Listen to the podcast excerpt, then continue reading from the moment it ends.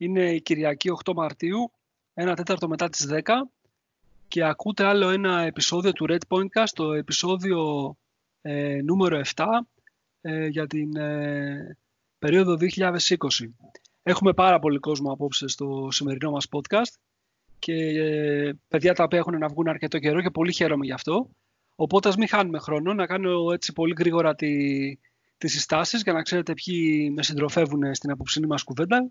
Εγώ είμαι ο Νίκος, ή αλλιώς Red Emerald και μαζί μου έχω τον, ε, τον Rankin ή αλλιώς Νίκο, τον ε, Ναβάχο ή αλλιώς Πάνο, τον ε, Μανόλο, καταλαβαίνετε από το όνομα ποιος είναι ο Μανόλο, τον Εσπανούλαρο ή αλλιώς Γιώργο και τον Μπένι Hardaway ή αλλιώς Μελέτη. Καλησπέρα παιδιά και καλώς ήρθατε σε μια ακόμα κυριακάτικη κουβεντούλα, μπασκετο κουβέντα. Τι γίνεται; Καλησπέρα Νικόλα. Καλησπέρα. Μεγάλη μου τιμή που είμαι σε podcast μαζί με κύριο Penny Hardaway. Τίποτα άλλο δεν λέω. Τιμή μου, δακρύζω. Καλησπέρα φίλε μου, καλησπέρα. Ε, το ίδιο ισχύει και για μένα. Τέλειο. Τέλειο. Τέτοιες, αυρότητες θέλω. Λοιπόν, ε, είπαμε σήμερα να, να προσπαθήσουμε να βάλουμε έτσι μια, μια δομή στην κουβέντα μας, γιατί επειδή θα ήμασταν και πολλοί για να μην το χάσουμε. Και έχουμε τις 4-5 πραγματάκια τα οποία θα θέλαμε να μιλήσουμε. Ε, νομίζω ότι το πρώτο πράγμα που θα πρέπει να, να κάνουμε είναι να κάνουμε έτσι ένα γύρο και να μαζέψουμε λίγο τα συμπεράσματα που έχει βγάλει ο καθένας μας από τα δύο παιχνίδια αυτής της αγωνιστικής. Το πρώτο την νίκη επί του Παναθηναϊκού την Τρίτη και το δεύτερο την ήττα από την ΕΦΕ στην Κωνσταντινούπολη. Ε, θα ήθελα έτσι να ακούσω από, το, από τον καθένα σας ε, όχι μόνο την αίσθηση που το άφησε αυτή η εβδομάδα, αλλά συμπεράσματα, πραγματικά συμπεράσματα. Δηλαδή, τι, τι κατέληξε να, να κρατήσει από αυτές τις δύο αναμετρήσεις. Και επειδή είμαστε πολλοί, και δεν θέλω να μιλήσω σήμερα αρκετά, να ξεκινήσω από τον. Ε, να ξεκινήσω, να ξεκινήσω από τον, ε, από το τον Νίκο, που έχουμε να τον ακούσουμε και καιρό. Νικόλα, τι λέει; Καλώς σας βρήκα, παιδιά. Λοιπόν, έχω να μιλήσω από 26 Δεκάτου, βλέπω. Ήταν μετά το παιχνίδι με την Πασκόνια. έχει περάσει καιρός. Και θα είμαι γρήγορος και κοφτερός σαν πάγο ή σαν λεπίδα. Ε, αν με είχαν βάλει, σε, αν με είχαν στείλει στο διάστημα και δεν γνώριζα τι έχει γίνει και γυρνούσα την προηγούμενη εβδομάδα ας πούμε, δεν γνώριζα τη βαθμολογία, δεν έχω δει τίποτα και έβλεπα μόνο το παιχνίδι με τη Μακάμπη, με την Εφές και με τον Παναθηναϊκό, θα έλεγα ότι αυτή η ομάδα λογικά κυνηγάει πλεονέκτημα έδρας. Αυτό είδα εγώ και αυτή η εικόνα μου έχει μείνει. Παρά τα λάθη, παρά τις αδυναμίες, υπάρχουν πράγματα, θα τα πούνε και οι υπόλοιποι φίλοι. Ε, αυτό είναι το πρώτο που μπορεί να πει κανείς αυτή τη στιγμή. Λοιπόν, άλλος, γρήγορος ήμουν. Μιλάμε εντάξει, ήσουν πιο γρήγορος και από το, από το transition που δεν κάνουμε. Αλλά τέλος πάντων, ναι. Ναι, ρε, θα τα δούμε μετά στην πορεία τα πιο Θα τα δούμε. Θα, τα δούμε. Λοιπόν, για πάμε στο, στον άνθρωπο που ποιος αγορεύει και μαγεύει τα πλήθη. Μελέτη, για πες. Τι κρατάμε; Ε, τι κρατάμε, να τα πω και εγώ στα γρήγορα έτσι και τα πιάνουμε μετά λίγο πιο εντελεχώς. Ε, κρατάμε την τεράστια βελτίωση στην άμυνα γενικά σαν ομάδα και στα δύο αυτά τελευταία παιχνίδια ε, και στα προηγούμενα. Εντάξει, χάλασε λίγο εικόνα με την ΕΦΕΣ. Ε, είχες όμως και έναν παίχτη που σου βάλε 40 πόντους εννοώ και το έχει κάνει και άλλες φορές. Ο τύπος μπαίνει και γράφει 30 35 πόντους για πλάκα, ας πούμε. Ε, εκεί που τρώγαμε 80 και 90 με το καλημέρα παλιά, αυτά έχουν κοπεί. Ε, βλέπω εδώ πέρα, ας πούμε, 59 πόντους κρατήσαμε την Τζεσεκά. Μιλάω και για το τελευταίο διάστημα, γιατί είναι, κατάλαβες, άμεσα συνδεόμενο. Ε, έχουμε βελτιωθεί πάρα πολύ στην pick and roll άμυνα με τον Έλλης. Έχει βοηθήσει πάρα πολύ σε αυτό. Ε, έχουμε ένα μεγάλο έλλειμμα σε χειριστές. Δηλαδή, στα δύο τελευταία παιχνίδια έχουμε 36 λάθη σαν ομάδα. Έχουμε σοβαρό πρόβλημα εκεί. Ε, έχουμε έναν κακό Baldwin σε αυτόν τον τομέα. Ο Baldwin στα τελευταία έξι μάτς από ό,τι είδα πριν έχει τρία λάθη μέσω όρο. Έτσι. Ε, αλλά βλέπουμε συνολικά μια ομάδα που έχει κάποια προβλήματα, ε, προσπαθεί να βελτιωθεί σε κάποια άλλα κομμάτια που είναι ίσως και λίγο και πιο σημαντικά το να μπορείς δηλαδή να βάζεις ένταση στην άμυνά σου ε, είναι ένα απαιτούμενο για να μπορείς να είσαι μέσα σε κάποια παιχνίδια. Έτσι. Είδαμε πολύ κακά παιχνίδια με την, ε, ΕΦΕΣ και τον Παναθηναϊκό στον τομέα της δημιουργίας ε, και με τη Μακάμπη, εντάξει, να αφήσουμε την ΕΦΕΣ και με τη Μακάμπη. Με τη Μακάμπη έχουμε 9 assist για 21 λάθη, έτσι. Κι όμως είσαι μέσα και είσαι για να πάρεις το παιχνίδι, έτσι. Οπότε αυτό ακουμπάει και στο ε, ρόλο του προπονητή, ο οποίος έχει δώσει όλη αυτή την κατεύθυνση, έχει κάνει και τις προστίκες του, ας πούμε, και μας έχει φτάσει να είμαστε μια ομάδα η οποία, αν μη τι άλλο, τα παλεύει τα παιχνίδια. Δηλαδή δεν είναι χαμένη και μπορεί να πάει να χτυπήσει, δημιουργεί και ένα momentum για να χτυπήσει και τα επόμενα παιχνίδια στη συνέχεια. Αυτό για μένα σαν πρώτο σχόλιο και τα πιάνουμε για πιο αναλυτικά αργότερα. Έγινε, Μάνο. Ευχαριστώ. Λοιπόν, για να πάμε στο Μάνολο. Μάνολο, τι λες εσύ; Καλησπέρα και από μένα. Μου δίνει τέλεια σύστο μελέτης, γιατί συμφωνώ πάρα πολύ σε αυτά που είπε. Πάνω κάτω ε, τα ίδια θα πω και εγώ. Δηλαδή, πιστεύω ότι η ομάδα έχει αυξήσει σε σχέση με την αρχή της χρονιάς την αποτελεσματικότητά της. Δηλαδή, ε, και στο παιχνίδι με τη Μακάμπη είχαμε πολύ μεγάλο μικροδιάστημα ε, και παρόλα αυτά βρεθήκαμε ένα καλό πεντάλεπτο, δεκάλεπτο ε, να αγγίζουμε τη νίκη ε, χωρίς να πιάσουμε τόσο καλή απόδοση μεγάλο διάστημα δηλαδή, του αγώνα. Το ίδιο και με τον Παναθηναϊκό. Ε, κάτι που συζητήσαμε και κατηδίαν ε, σε συζήτηση, ότι ενώ είχαμε λιγότερες κατοχές, είχαμε σημαντικές απουσίες, όπως ο Μιλουτίνοφ, εντάξει, ο Σπανούλης που ούτως ή άλλως ε, έχουμε πλέον μάθει να ζούμε χωρίς αυτόν, με το Ρούμπιτ και τον Μπόλαν έτοιμοι και παρόλα αυτά είχαμε τον έλεγχο του αγώνα. Ε, βγάλαμε πρωταγωνιστές ε, όπως ο Ρότζης, ας πούμε, εκεί που ήμασταν στο μείον 7 που γύρισε το παιχνίδι. Ε, εγώ αυτό που βλέπω ως μεγάλη αλλαγή από την αρχή της σεζόν με την έλευση του Μπαρτζόκα εκτός από όλα τα άλλα στο αγωνιστικό είναι η βελτίωση του μέσα αποτελεσματικότητας. Δηλαδή και στις κακές μας βραδιές ε, δεν θα παρατήσουμε το παιχνίδι, θα βρούμε έναν τρόπο να μείνουμε μέσα, να παλέψουμε ε, και αυτό είναι πολύ θετικό, γιατί οι μεγάλες ομάδες ουσιαστικά εκεί φαίνονται, να μπορούν να διεκδικήσουν την νίκη έτσι και να κερδίσουν ακόμα και όταν δεν παίζουν καλά. Ενώ ας πούμε θυμάμαι ειδικά στην εποχή Κεμζούρα παιχνίδια που είχαμε παίξει όντως καλά και με ένα νεκρό πεντάλεπτο ας πούμε χάναμε δική μας νίκη με την Bayern ή με τον Παναθηναϊκό ακόμα. Αυτό νομίζω είναι ένα πολύ θετικό σημάδι που φαίνεται τον τελευταίο μήνα. Μάλιστα. Λοιπόν, είσαστε πολύ γρήγοροι σήμερα. Ε. Πραγματικά με έχετε εντυπωσιάσει. Ε, Πανώ, Ναβαχώ, εσύ ξέρω ότι ξεκίνησες λίγο πολύ να, να ψιλομελετάς, ας πούμε, το, το πάνω κομμάτι του πίνακα αγωνιστικά και τακτικά. Δεν ξέρω πόσο το έχεις προχωρήσει. Ε, οπότε θα προσπαθήσω λίγο να κάνω το ίδιο ερώτημα και σε σένα, αλλά λίγο πιο εξειδικευμένα. Εσύ βλέπεις στον Ολυμπιακό των τελευταίων 4-5 αγώνων που δείχνει έτσι ένα διαφορετικό και πιο θελκτικό και αποτελεσματικό πρόσωπο στοιχεία των ομάδων που έχουν το πάνω κομμάτι του πίνακα στην επίθεση στην άμυνα; Ή είναι απλά το καλό μας φεγγάρι απέναντι στους αντιπάλους που έτυχε να αντιμετωπίσουμε;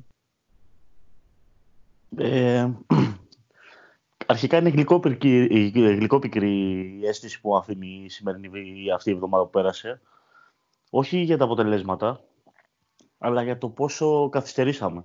Πόσο καθυστερήσαμε να κάνουμε τις απαιτούμενες αλλαγές σε όλους τους τομείς. Πρωταρχικά στον προπονητή, γιατί πιστεύω ότι τις είχαμε κάνει νωρίτερα, δεν συζητάω για Οκτώβρη, να τις είχαμε κάνει αρχές Δεκέμβρη. Ε, τώρα δεν θα μιλάγαμε για το αν θα προλάβουμε την Οχτάδα, αλλά για το αν θα είμαστε έκτη, έβδομη ή όγδοη. Ποια, με ποιον θα παίζαμε στα play-off. Ε, αν κάτι μοιάζει να έχει αλλάξει πολύ με τον coach Μπαρτζόκα. Όχι μοιάζει, έχει αλλάξει πολύ με τον coach Μπαρτζόκα. Είναι η άμυνα. Η άμυνα στη... πάνω στην μπάλα, στο screen στην μπάλα, που είναι το μεγάλο μας πρόβλημα.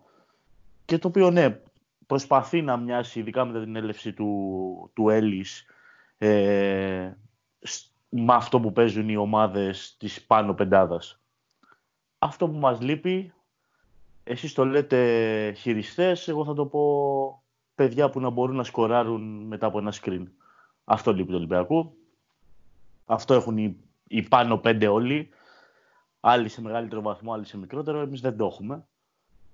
Ε, και ζοριζόμαστε και προσπαθούμε να βρούμε άλλους τρόπους για να, ε, για να σκοράρουμε. Γενικά όμως είμαστε πολύ βελτιωμένοι. Η ομάδα παίζει κανονικό μπάσκετ. Και γενικά υπάρχει και, και εγώ έχω ένα καλό feeling για την ομάδα. Ακόμα και για τη φετινή σεζόν. Αυτά. Ωραίος πάνω, ευχαριστώ. Λοιπόν, πρέπει να έχω ξεχάσει τον Γιώργο. Γιώργο, τελευταίος αλλά όχι καταϊδρωμένος. Για πες. Ναι, ναι. Τι, τι κρατάς; Ε, πραγματικά ήθελα να πω ότι είπε και ο Ναβάχο, γιατί το, τις χειρότερες αλλαγές τις βλέπουμε και στην άμυνα, αλλά βλέπουμε λίγο και στο πώς προσπαθεί η ομάδα να τρέξει στην επίθεση. Ότι η μπάλα πηγαίνει κατευθείαν ε, στα πλάγια, ακόμα και στον Παπα-Νικολάου και προσπαθεί η ομάδα να φτιάξει μια κατάσταση από την αρχή. Η μεγαλύτερη αλλαγή που βλέπω στην άμυνα είναι αυτό που είπε και ο Παναγιώτης, ότι υπάρχει μια διάθεση αλλαγής τακτικής στην άμυνα, είτε από τη βοήθεια που το πρώτο κομμάτι που προσπάθησε να βελτιώσει ο κότσου Παρτζόκα είναι η άμυνα στο screen και στις καταστάσεις 2v2 και σιγά σιγά θεωρώ ότι προσπαθεί να βελτιώσει και τη, από πού θα έρχεται η βοήθεια μετά το screen. Αλλά το κυριότερο που κρατάμε είναι ότι έχουμε γίνει ομάδα μετά από πάρα πολύ καιρό. Νομίζω ότι όλοι οι Ολυμπιακοί είμαστε αισιόδοξοι και μερικοί είμαστε και για τη φετινή χρονιά αισιόδοξοι γιατί επιτέλους βλέπουμε δύο-τρία πράγματα που θεωρώ μας καλύπτουν όλους. Δηλαδή, ομαδικότητα, προσπάθεια, συγκέντρωση, να γίνεται δουλειά. Θεωρώ αυτά είναι τα κυριότερα που μπορούν να μας φτάσουν να ξαναγίνει καλή ομάδα. Όσον αφορά αυτό που είπε και ο Παναγιώτης, είναι κάτι που το αναλύσαμε σήμερα το μεσημέρι, ότι βλέπεις ότι πολλοί παίχτε τη πάνω ομάδες απειλούν είτε με screen είτε και χωρίς screen. Αυτό ο Ολυμπιακός δεν το είχε μέχρι τώρα, αλλά θεωρώ ότι ο, ο Μπάιξ είναι ένας παίκτης που μπορεί να απειλήσει μετά το screen. Αυτό θεωρώ. Δηλαδή, ένα δείγμα του το είδαμε στο παιχνίδι με την ΕΦΕΣ. Που όταν κουράστηκε δεν μπορούσε να το κάνει, αλλά θεωρώ ότι τον είχαμε υποτιμήσει αρκετά. Αυτά είναι ολίγε. Είμαστε όμως λίγο απογοητευμένοι από την ήττα με την ΕΦΕΣ έτσι όπως ήρθε. Δηλαδή, ότι σε 3-4 λεπτά χάσαμε πολύ εύκολα το, το, το match, δηλαδή από τους 8-9 πήγες στους 17-18 πολύ γρήγορα. Αλλά εντάξει, έχουν το lagging που όσο να είναι είναι λίγο cheat.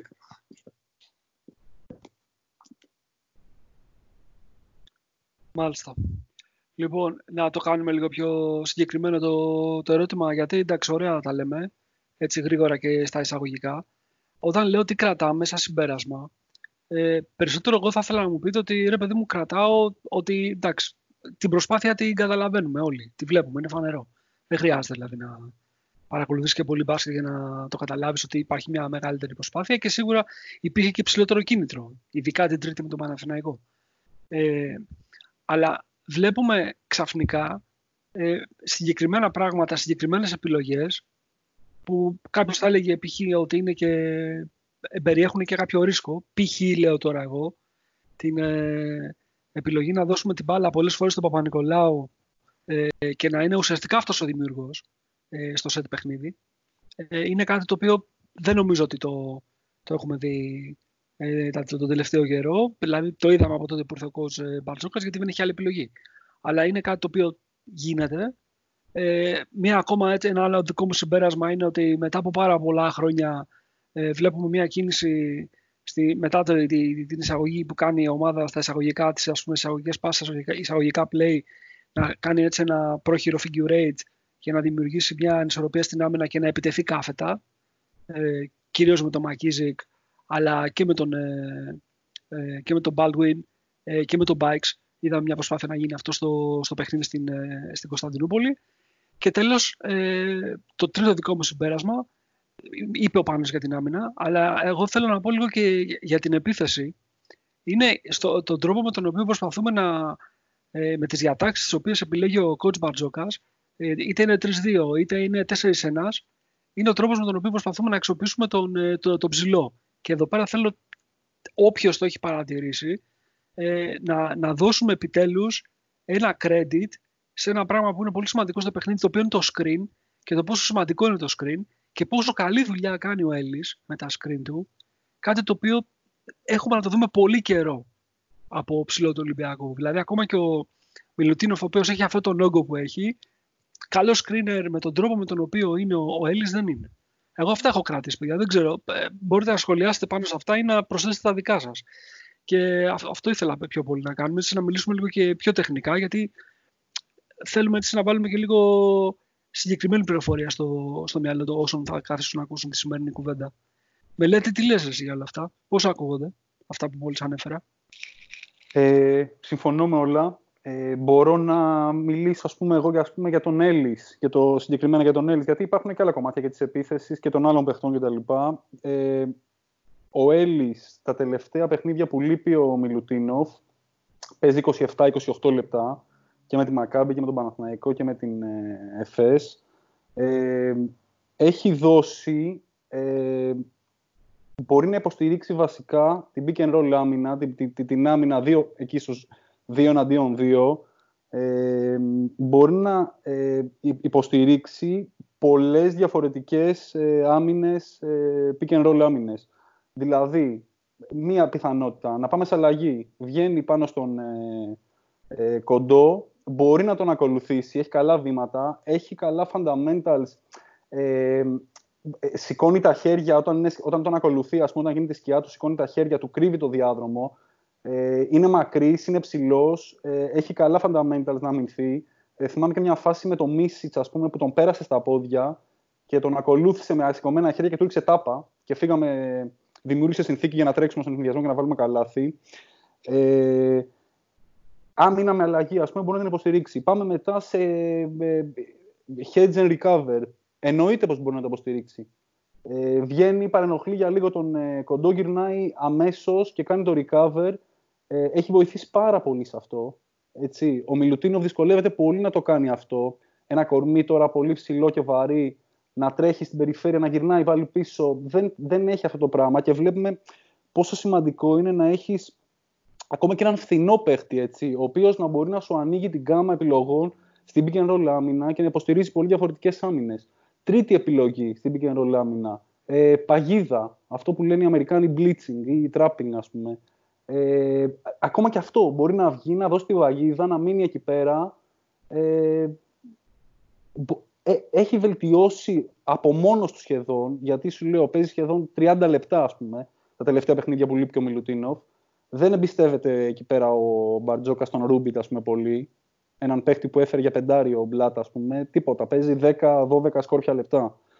Ε, και επίσης στην επίθεση, αυτό που είπες Νίκο, συμφωνώ πάρα πολύ. Στο pick and roll ε, δίνει.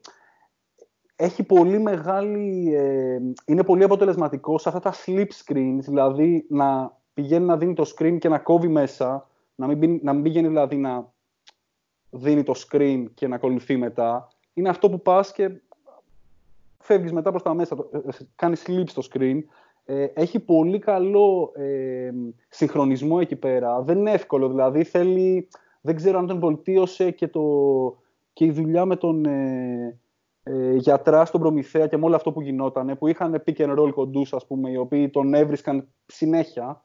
Ε, έχει καλό συγχρονισμό.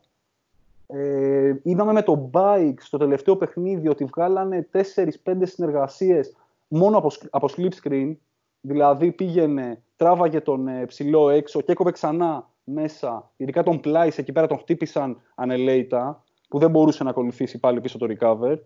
Ε, είναι ένας παίχτης ο οποίος μια πολύ έξυπνη επιλογή. Ο Μπαρτζούκας έχει αφοσιωθεί σε αυτά που κάνει πολύ καλά και κάνει. Εμένα με έχει εντυπωσιάσει με την γκάμα των επιλογών που σου δίνει, ειδικά στην άμυνα. Ο, Μπαρτζού, ο Μπαρτζόκας ξέρει πώς να τον χρησιμοποιεί, δεν είναι μόνο ότι φέρνει το λαβράκι ο Μπαρτζόκας, το λέμε συνεχώς. Ε, βρίσκει λαβράκια, βρίσκει τέτοιο. Ξέρει να παίρνει και τον καλύτερό του σε αυτό. Εντάξει. Ε, και βλέπουμε ότι παίζει front line όπως της ε, Μακάμπη και της ε, ΕΦΕΣ σε αρκετά καλό επίπεδο ας πούμε που από ένα παίχτη που ήρθε πριν από ένα μήνα με πέντε προπονήσεις από τον Προμηθέα δεν ξέρω κατά πόσο το περιμέναμε, ξέρω εγώ. Δηλαδή, εμένα με έχει εντυπωσιάσει αυτό. Να σου πω κάτι, γιατί ναι. ε, έτυχε τις ε, προηγούμενες μέρες και το, το έψαχνα για να το βρω. Ναι, ναι. Επειδή κάναμε, ε, ετοιμάζαμε κάποιους ε, πίνακες για το scouting, το οποίο ποστάραμε σήμερα για το, για το NBL και ναι. κοιτούσα λίγο κάποια στοιχεία που έχουν να κάνουν με wingspan και για να μπορέσουμε να κάνουμε κάποια συγκριτικά και έτυχε να δω του Έλλης. Παιδιά, ο Έλλης έχει... Έχει τεράστιο wingspan. Έχει εκπληκτικό wingspan. Αυτό ακριβώς θέλω να πω. Ε, το wingspan του είναι ε, 2 μέτρα και 21 εκατοστά. Το wingspan, δηλαδή το άνοιγμα το χεριό του από άκρη άκρη. Και το πιο τρομερό, ε, και γι' αυτό πούμε, είναι κάτι το οποίο δείχνει το πόσο μάτι ε, χρειάζεται να έχεις και στα αθλητικά χαρακτηριστικά των παιχτών είναι ότι έχει ένα standing reach 2,74. Wow. είναι, είναι πραγματικά Είναι- χτα, είναι- είναι είναι- χταπόδι ο τύπος, έτσι. Είναι, είναι, δι- είναι κοντά 2-10 έτσι. Είναι και ψηλό παλικάρι. Ε, δεν θυμάμαι Δηλαδή πόσο δεν είναι 2-3, 2-4. Είναι 2-8 νομίζω. είναι, να σου πω τώρα. Ναι, είναι 2-8. Είναι 2-8. Ναι, λοιπόν, είναι χταπόδι τέλος πάντων. Ο τρόπος Ναι, με τον τα οποίο ποδάκια. ε, κινείται είναι εκπληκτικός. Λοιπόν, οκ, ευχαριστώ Αυτό, Μελέτη, αυτό εγώ, ναι. Για να μας- πάμε και στους υπόλοιπους. Έγινε, έγινε, έγινε. Λοιπόν, ε, για να πάμε στον. Ε, να, να αλλάξουμε λίγο τη σειρά. Για να πάμε λίγο στο, στο Μανόλο.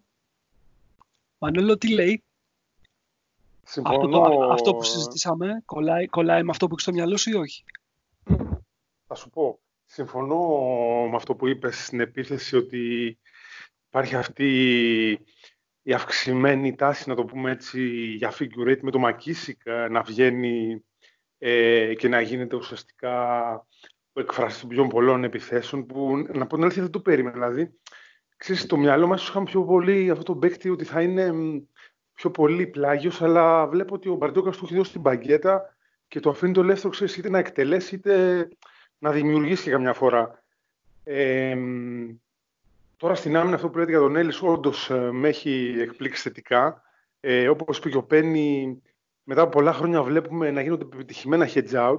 Είδαμε και με τον Παναθηναϊκό ότι έβγαινε σχεδόν ε, στη σέντρα ο Έλλης και κάνανε double team ε, που οδηγούσαμε ε, την επίθεση σε ευνηδιασμό. Εντάξει, Σε μια-δυο φάσεις αυτό το έχει λίγο για μένα. Είναι ένα από τα μειονεκτήματα του να μάθει να ελέγχει το κορμί του, δηλαδή να μην χρεώνεται εύκολα με φάουλ. Αλλά γενικά η συνεισφορά του στο αμυντικό κομμάτι είναι πάρα πολύ μεγάλη και συμφωνώ με τον Μπένι.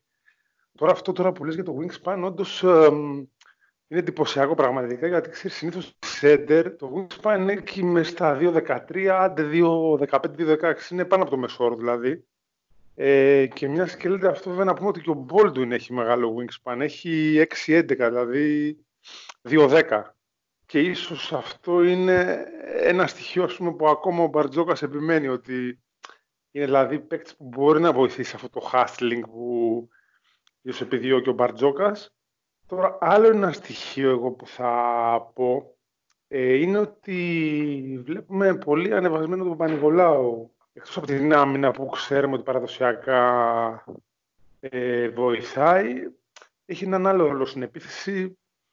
Ο Μπαρτζόκας δηλαδή τον εμπιστεύεται και σαν point forward ε, σε αρκετά σημεία του αγώνα και βλέπω ότι τα αποκρίνει. Δηλαδή, εντάξει, μπορεί να λέμε ότι ο Πανικολάου δεν έχει την καλή τρίπλα, δημιουργικά δεν μπορεί να σταθεί, αλλά τον βλέπω ότι το βλέπω αρκετά αλλαγμένο σε σχέση με τα προηγούμενα χρόνια και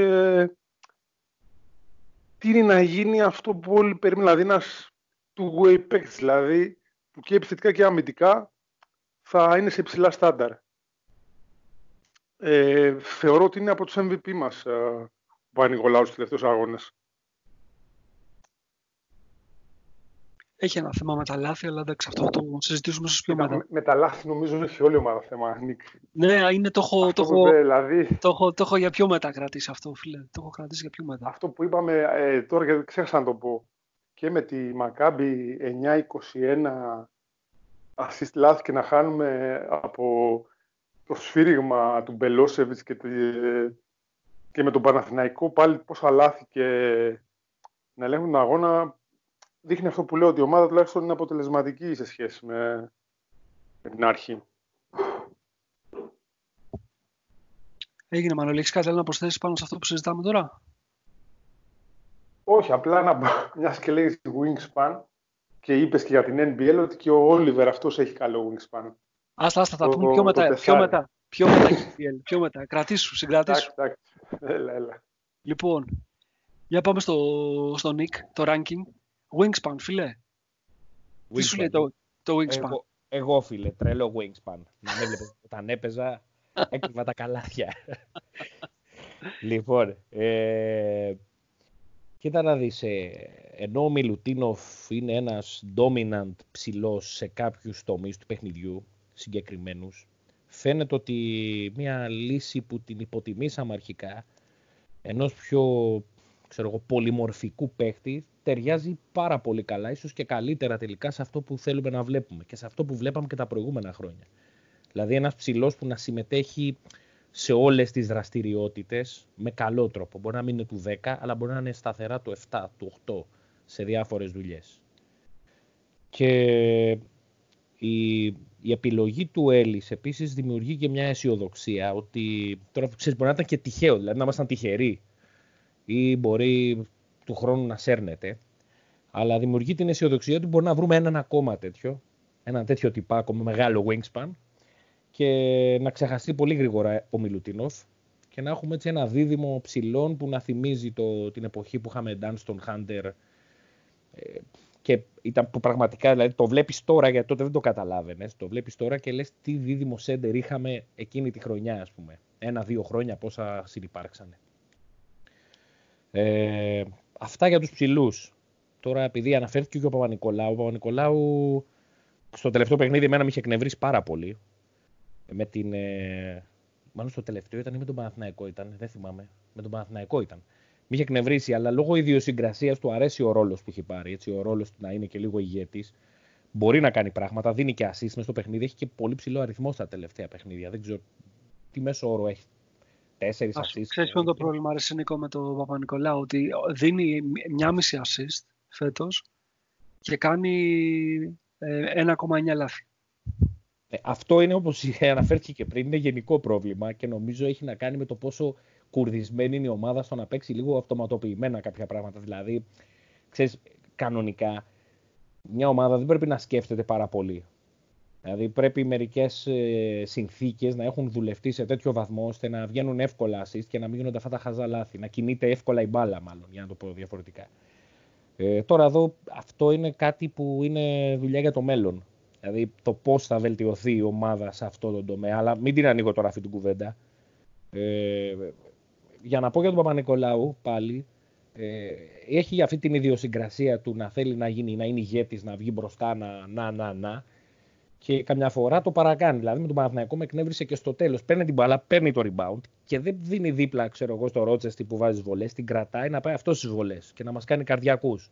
Ε, τα έχει αυτά. Τα είναι μέσα στο, μέσα στο πακέτο. Δηλαδή θα πάρει ένα παίκτη, θα κάνει αυτά τα καλά, θα κάνει και αυτά τα, τα παλαβά του. Ε, OK, okay, εγώ τον πάω, τον θέλω έτσι κι αλλιώς. Ελπίζω να μην ισχύουν οι φήμες ότι ο Σφαιρόπουλος τον έχει προσεγγίσει.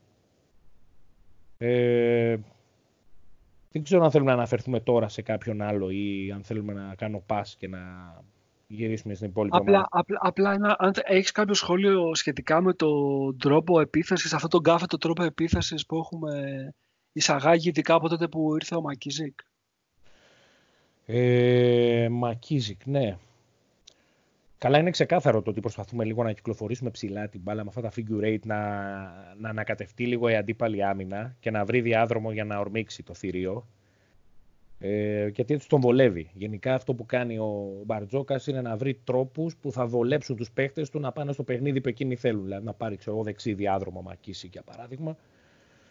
Ε, αυτή είναι η ουσία. Δηλαδή το πώς θα βρεις τρόπο να φέρεις τις συνθήκες εκεί που βολεύουν τους δικούς σου παίχτε και τα δικά σου υλικά.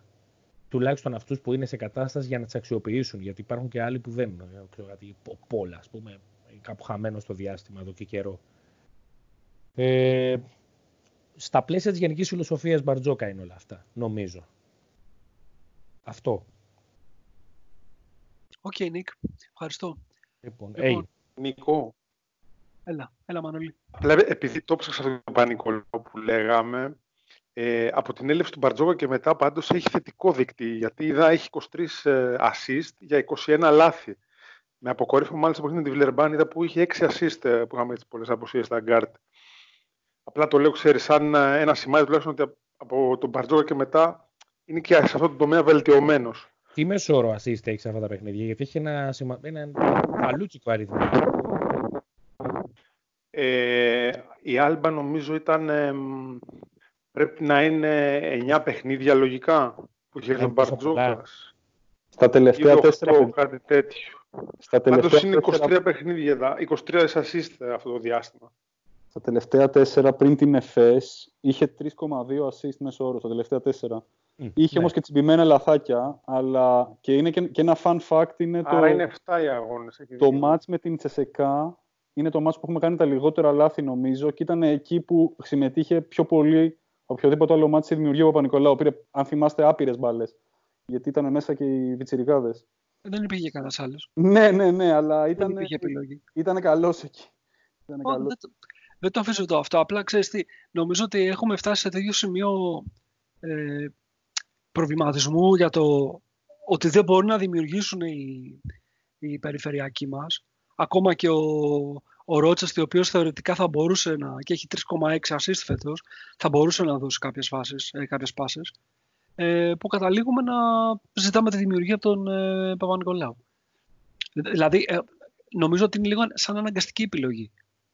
Είναι φόρσε κίνηση. Είναι, Α. είναι, είναι λίγο, αλλά, αλλά δεν είναι κακός. Δηλαδή ένα, ένας, ένας side pick and roll θα στο Παιδιά, τρέξει. όμως, Μια εισαγωγική και όχι καλή. μόνο αυτό;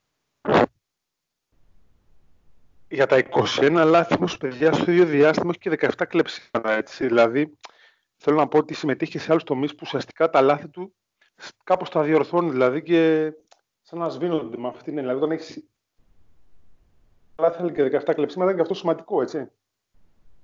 Για την οικονομία του αγώνα είναι. Αυτό Ε, λέω, ναι. Ε, αλλά για το κομμάτι δημιουργία είναι άλλο πράγμα, έτσι. Το λέω δηλαδή ότι ουσιαστικά όμως όταν συμμετέχεις στην άμυνα και μπορεί να έχουμε μια χαμένη κατοχή στην επίθεση, αλλά μια κερδισμένη στην άμυνα με ένα δείκτη κοντά στο ένα, είναι σημαντικό γι' αυτό. Αυτή την έννοια το λέω. Αν ήταν και η υπόλοιπη ομάδα έτσι.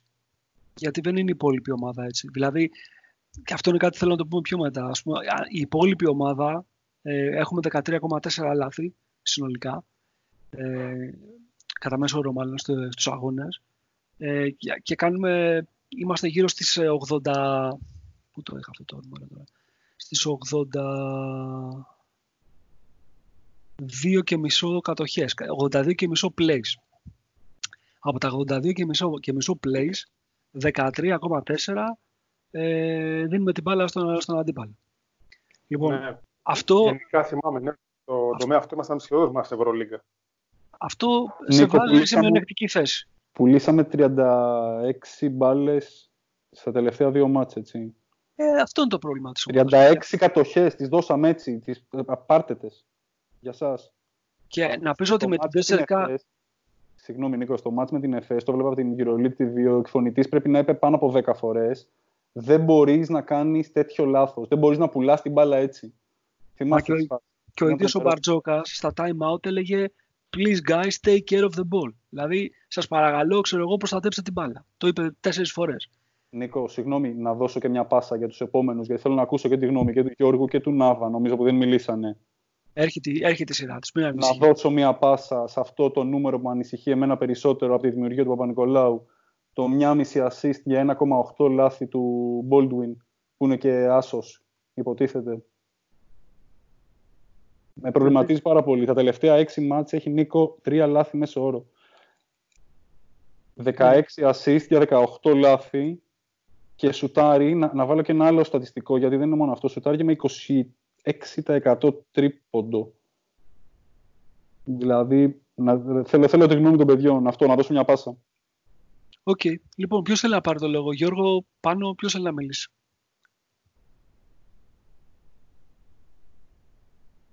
Να μιλήσω εγώ; Έλα, Γιώργο. Ναι. Ωραία, Και αυτό που είπε ο Μελέτης, ο Πένι, ότι ο Μπάλντουιν έχουμε συνηθίσει τις τελευταίες αγωνιστικές τουλάχιστον με τον Μπαρτζώκα να ξεκινάει άσχημα το παιχνίδι και στο δεύτερο ημίχρονο να είναι ένας άλλος παίκτης. Για παράδειγμα με τη Βιλερμπάν, ε, με τη Μακάμπη, γενικά τα τελευταία παιχνίδια είναι πολύ καλύτερο στο δεύτερο ημίχρονο από ό,τι στο πρώτο. Τα λάθη τα οποία κάνει όχι μόνο ο Μπάλτουιν αλλά γενικά ο Ολυμπιακός είναι ότι παίζει μια καλή άμυνα και προσπαθεί να γίνεται βιαστικό στην επίθεση. Επειδή γίνεται βιαστικό, γίνονται πολλά λάθη. Βέβαια, τα λάθη τα οποία κάναμε με την ΕΦΕΣ δεν ήταν λάθη τα οποία γίνονται εύκολα. Είναι λάθη που είναι και λίγο αστεία. Δηλαδή, του Βεζέγκοφ του έφυγε η μπάλα δύο φορές από τα χέρια. Του Ρούμπιτ ε, τρεις φορές η μπάλα από τα χέρια. Αυτό είναι πέντε λάθη, πέντε κατοχές, πέντε ευνηδιασμοί που παναβούνε που συνήθως είναι εύκολο καλάθι όταν έχεις παίξει άμυνα και κάνεις λάθος στην πρώτη πάσα Δηλαδή πλαγιάζει ο παίκτης και κάνει την πρώτη πάσα στο τρέιλερ, κάνεις λάθος. Εντάξει, δεν μπορούμε να περιμένουμε και πολλά. Αλλά εγώ για τον Baldwin έχω πει τη, την άποψή μου ότι ε, πρέπει να μείνει του χρόνου. Δεν ξέρω αν θα μείνει και τι σκέφτεται ο προπονητής. Αλλά για μένα πρέπει να μείνει διότι τον έχεις δουλέψει ένα χρόνο. Ε, καλύτερα να πω ότι τον έχουμε δουλέψει τέσσερις μήνες. Γιατί με το Μπλάτ και με τον Γκεμζούρα δεν μπορούμε να πούμε ότι έχει κάποιο συγκεκριμένο ρόλο. Ε, με το Coach Μπαρτζόκα βλέπουμε ότι έχει ένα συγκεκριμένο ρόλο. Δουλεύεται πάνω σε αυτό το σύστημα. Οπότε να μείνει ως τρίτος, ως τέταρτος, δεν ξέρω και εγώ τι, αλλά εφόσον έχει δουλέψει ήδη ένα χρόνο η ομάδα πάνω σε αυτόν, καλύτερα είναι να ρισκάρεις παρότι να πάμε πάλι σε νέο στοίχημα. Γιατί καλός ή κακός, η τρίτη, τέταρτη επιλογή του Ολυμπιακού θα είναι πάλι στοίχημα. Οπότε καλύτερα να μείνει ένα στοίχημα που μπορεί ενδεχομένως να το πιστεύει ο προπονητής. Αλλά εγώ θεωρώ ότι ο Baldwin μπορεί να προσφέρει κάποια, σε κάποια σημεία. Απλά δεν τον θεωρώ ότι και αυτός δεν ξέρω κατά πόσο προσπαθεί να μπει στο πλαίσιο της ομάδας. Γιατί βλέπουμε ότι όταν γίνεται επιθετικός προς το καλάθι, ε, έτσι προσπαθεί και να πασάρει. Όσον αφορά τα τρίποντα που υποπαίνει, τα τρίποντα που υποπαίνει δεν είναι και υπό καλές συνθήκες. Δηλαδή, τα τρία τελευταία που θυμάμαι, π.χ. τα δύο με την ΕΦΕΣ, τα πήρε στη, στα λήξη των επιθέσεων. Το ένα εντάξει το βάλε με ταμπλό, αλλά το πήρε στα δύο δευτερόλεπτα. Το άλλο από τις 45 το πήρε πάλι στα δύο δευτερόλεπτα. Οπότε δεν μπορώ να κρίνω ακριβώς το νούμερό του, γιατί δεν παίρνει ποτέ σουτ. Δεν είναι, δεν είναι παίκτης που απειλεί από, από μακριά. Είναι παίκτης που θα χτυπήσει στο close out. Νομίζω ε, ναι, Γιώργο, είναι... δεν είναι και βασική του επιλογή το τρίποντο. Βλέπω έχει σουτάρει 30 τρίποντα όλη τη χρονιά και 80 δίποντα, ας πούμε. Όχι, η βασική του επιλογή ε, στο να απειλήσει, εκτός από τον drive, είναι και το σουτ από τα 4,5 μέτρα, δηλαδή που πάει προς το καλάθι, σταματά και κάνει pull-up. Αυτή νομίζω είναι η βασική του επιλογή, που το κάνει καλά κιόλας. Σε δίποντα έχει αρκετά καλό ποσοστό ε, προς πολύ καλό, 48% βλέπω εδώ. Απλά ρε φίλε, δεν ξέρω, ναι. νιώθω ώρες ώρες ότι δεν είναι ούτε δημιουργός, ούτε σκόρερ, ούτε ε, εκεί κάπου εγώ και δεν έχει και τον καλύτερο χειρισμό της μπάλας, εκεί κάπου κολώνω. Αλλά εγώ αν είναι με φυσιολογικό συμβόλαιο, γιατί όχι; Εγώ για το χειρισμό έχω αντίθετη άποψη, ότι έχει πολύ καλό χειρισμό της μπάλας και πολύ καλό έλεγχο της μπάλας, απλά πολλές φορές τον βλέπεις και λες τώρα αυτός πόσο χαλαρά παίζει. Εγώ γι' αυτό πιστεύω ότι είναι το στοίχημα του Ολυμπιακού. Να τον κάνει να μην παίζει χαλαρά. Γιατί θεωρώ ότι τα στοιχεία που έχει, τα άκρα του, η αθλητικότητά του είναι δυσέβρετη στην Ευρώπη. Δεν μπορείς δηλαδή εύκολα να βρεις ένα παίκτη που είναι δύο μέτρα με αυτά τα άκρα, με αυτή την αθλητικότητα. Βέβαια έχει ένα, ένα μεγάλο κενό στο πώς θα παίξει. Αλλά μην ξεχνάμε ότι δύο χρόνια απολοδέρνει G-League, 10, ε, 10 μέρες στους Blazers, ξανά G-League. Οπότε θεωρώ ότι ο Ολυμπιακός πρέπει να του δώσει τη δυνατότητα να μείνει. Αλλά για να μην αναλωθώ στον Baldwin, να πω αυτό και για τον Κώστας Παπα-Νικολά που είπε και ο ranking. Ε, ο Κώστας Παπα-Νικολά είναι πολύ ανεβασμένος με τον coach Μπαρτζόκα γιατί τον βλέπουμε ότι έχει πάρει ένα πιο ηγετικό ρόλο και θεωρώ ότι ανταποκρίνεται. Δηλαδή, αν, αν δούμε τον μάτσο με τον Παναθηναϊκό, ο Μακίσικ βάζει αυτούς τους πόντους όντα στο 2 και στο 3 ο Κώστας Παπα-Νικολάου που αν δούμε η άμυνα του Παναθηναϊκού είχε προσαρμοστεί πιο πολύ στην άμυνα στον Παπα-Νικολάου και δεν είχε προσαρμοστεί καθόλου στο Μακίσικ. Που αυτό αποδείχθη λάθος για αυτούς. Γιατί ο Μακίσικ έκανε πάρτι. Αυτό πάνω κάτω. Δεν έχω να πω κάτι άλλο για, για αυτό που συζητάμε. Να σε ρωτήσω κάτι πριν πάω στο ναι, ναι. με αυτόν τον κύκλο, Γιώργο. Ε, εμένα ναι, ναι, στο ναι. μυαλό μου ο Baldwin είναι ένας defensive stopper. Δηλαδή είναι ένας, ένα playmaker το οποίο θα πιέσει την μπάλα θα βγάλει τα σηκώτια του αντιπάλου και στην επίθεση θα πρέπει να στώσει κάτι πολύ συγκεκριμένο, το οποίο δεν το έχω βρει ακόμα, εκτός από αυτό το drive το οποίο το παίρνει υπό συνθήκες. Ε, νιώθεις όμως ότι είναι ένας lockdown defender για τα ευρωπαϊκά γήπεδα. Γιατί εμένα δεν μου το έχει δείξει αυτό. Ναι, θα σου πω ποιο είναι το λάθος του. Ε, αν δεις, δεν ανοίγει τα χέρια στην άμυνα και τα βάζει πολύ στην μπάλα γιατί θεωρώ ότι θα κάνει το κλέψιμο. Στην Ευρώπη όμως ε, κάνουν αυτό που κάνει ο Χάρντεν σε κάθε κατοχή. Δηλαδή, πας να βάλεις το χέρι στην μπάλα, τραβάνε την μπάλα προς τα πάνω, κερδίζουν το φάουλ. Δηλαδή, αν ε, μπορέσουμε να βρούμε ένα στατιστικό με το πώς κάνει τα φάουλ, είμαι σίγουρος πάνω από το 75 με 80% είναι όταν πηγαίνει να βάλει το χέρι του στην μπάλα. Ο, ο επιθετικός θα σηκώσει τα χέρια και θα πάρει φάουλ. Όλα τα φάουλ είναι έτσι. Δηλαδή, θεωρώ ότι είναι λίγο χάζα φάουλ. Αλλά ο κορμός του, δηλαδή το στήθος του και τα χέρια του τον διευκολύνουν πάρα πολύ να παίξει άμυνα. Δηλαδή, αν τον δούμε σαν κορμοστιασιά, είναι πολύ δύσκολο παίχτη να τον περάσει, γιατί δεν είναι μόνο ότι έχει μεγάλα άκρα στο πάνω μέρος του σώματος. Βλέπουμε ότι και τα πόδια του στα πλάγια βήματα ανοίγουν πάρα πολύ. Δηλαδή, ο παίχτης δύσκολα θα τον περάσει. Απλά το θέμα είναι ότι ο παίχτης του δεν τον περνάει, αλλά παίρνει φάουλ. Γιατί ανοίγει τα άκρα του, τα πόδια του και τα χέρια του, αλλά μετά χαμηλώνει το χέρι του. Και όταν χαμηλώνει το χέρι του, ο αμυντικός του παίρνει φάουλ. Αν θυμηθούμε το μάτς με τη Βιλερμπάν, ο, ο Γάλλος, ο Ντιό, του πήρε δύο φάουλ με την ίδια κατευθείαν. Γίνεται inside πάσα, την παίρνει ο playmaker, παίζει κοντά ο Baldwin, φάουλ κατευθείαν. Αυτά τα φάουλ δηλαδή άμα τα κόψει και θεωρώ ότι με την εμπειρία δηλαδή και τα υπόλοιπα 7 μάτς που έχουμε ή 6 θα πάρει και μια επιπλέον εμπειρία γιατί θεωρώ ότι δεν δουλευόταν καθόλου ως παίχτης ο Baldwin στην αρχή της χρονιάς. Είχαμε τον Τζέρι, έπαιζε ο Τζέρι, ο Baldwin για κάποιους λόγους που δεν γνωρίζω ήταν εκτός rotation, μετά μπήκε στο rotation, ξαναβγήκε. Δείχνουμε δηλαδή και αυτός ότι είναι ανισόρροπος, αλλά και σε μια ομάδα χωρίς ισορροπία δεν μπορεί να δείξει ακριβώς τα καλά του στοιχεία. Αλλά σίγουρα θεωρώ ότι μπορεί να είναι ένας πολύ καλός αμυντικός. Αν χρησιμοποιήσει περισσότερο το μυαλό του στην άμυνα, γιατί κάποιοι αμυντικοί παίζουν λόγω σωματικού, κάποιοι άλλοι παίζουν λόγω του μυαλού, αυτός πρέπει να συνδυάσει και για τα δύο για να γίνει ένας πολύ καλός αμυντικός. Έγινε Γιώργο. Λοιπόν, για να κλείσουμε τώρα αυτό το κύκλο αυτής της κουβέντας με τον Πάνο. Πάνω, τα άκουσες όλα αυτά. Έχεις κρατήσει κάτι το οποίο θέλεις να, να, να εστιάσεις, θες να μιλήσεις για όλα, ό,τι θες. Ε, ένα-ένα, να τα πάρουμε όλα, γιατί ε, είπαν πολύ ωραία πράγματα όλα τα παιδιά. Ε, αρχικά ο Έλλης έχει βελτιώσει προφανώς. Έχει παίξει σημαντικό ρόλο στη βελτίωση της άμυνας, αλλά νομίζω ότι αυτό που έχει βελτιωθεί πάρα πολύ στην αμυντική συμπεριφορά του Ολυμπιακού είναι το πώς καλύπτουν οι υπόλοιποι ε, τα κενά που αφήνει ο Έλλης όταν παίρνει τα διάφορα ρίσκα στην αντιμετώπιση ε, καταστάσεων 2 με 2. Έχει αλλάξει, έχουν αλλάξει προφανώς οι αποστάσεις ανάμεσα στους, ε, ε, στους αμυντικούς και της δυνατής και της αδυνατής πλευράς από την μπάλα. Βλέπουμε μεγάλη προσπάθεια να δίνονται βοήθειες από τη δυνατή πλευρά. Γίνεται μια κάποια προσπάθεια να βελτιωθεί το, το αμυντικό, η, η αμυντική αντίληψη του ρόστερ του Ολυμπιακού. Είναι αυτό η τελευταία κουβέντα που είπε ο, ο Σπανούλαρος ότι δεν παίζει με μυαλό ο Baldwin. Ε, εγώ εκεί θα σταθώ, σε αυτό το πεδίο, ότι δεν μπαίνει στη διαδικασία καν να διαβάσει τον αντίπαλό του λίγο, να δει ποιο είναι το καλό του χέρι, προς τα που πηγαίνει, ποια προσποίηση χρησιμοποιεί, πότε θα αλλάξει κατεύθυνση. Δεν νομίζω ότι μπαίνει σε αυτή τη διαδικασία να τα παρατηρήσει και να τα χρησιμοποιήσει στο παιχνίδι του. Ε, θέλει δουλειά, προφανώς θέλει δουλειά και πρέπει να τον πείσει κάποιος ότι πρέπει να ασχολείται και με αυτά. Προφανώς έχει τα προσόντα. Προφανώς και είναι ο μοναδικός κοντός μας ο οποίος ε, μπορεί να, να βγει από μπροστά και να σπρώξει ψηλότερους αντιπάλους ε, αξιοπρεπώς.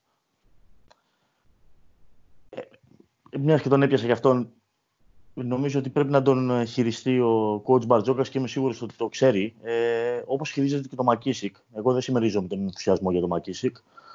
Ε, Καλός παίχτης είναι, μας δίνει στοιχεία που δεν δίνουν οι υπόλοιποι, ε, πλαϊνοί και κοντοί του Ολυμπιακού ε, μέχρι τώρα. Αλλά δεν, δεν τρελαίνομαι και περιμένω, θα περιμένω να δω στο βάθος του χρόνου τι μπορεί να δώσει. Με, τη Φενέρα, με την ΕΦΕΣ, ας πούμε, εκεί βρήκε τον Άντερσον απέναντί του και ζορίστηκε αρκετά. Δεν βρήκε ούτε του χώρους να κάνει τα drive του. Τέλος πάντων, ε, νομίζω ότι η ίδια ε, χρήση πρέπει να έχει και ο Baldwin. Το δυνατό του σημείο είναι το drive και να επιτεθεί προς τα μέσα είτε να σταματήσει στα 4 μέτρα και να σουτάρει στο οποίο θέλει βελτίωση και στη μηχανική του, το κάνει λίγο, λίγο ξύλινα. Τώρα, αν ο coach Μπαρτζόκας κρίνει ότι θα πάρει κάτι παραπάνω από αυτόν την επόμενη σεζόν και το συμβόλαιό του είναι λογικό, ε, τώρα, άμα παίρνει ο Baldwin 7 εκατοστάρικα, ε, φυσικά και να μην μείνει. Λυπάμαι. Α πάω σε άλλο ρίσκο. Είναι πάρα πολλά. Αν παίρνει 300 χιλιάρικα, 400, ε, ας μείνει. Τι να κάνουμε. Αν τον θέλει ο Μπαρτζόκας και μπορεί να τον προσαρμόσει κάπως, ας μείνει. Αμυντικά μπορεί να τον εκμεταλλευτεί και τώρα είναι καλός. Θετικός αμυντικά. Ε, ειδικά στις περιστροφές.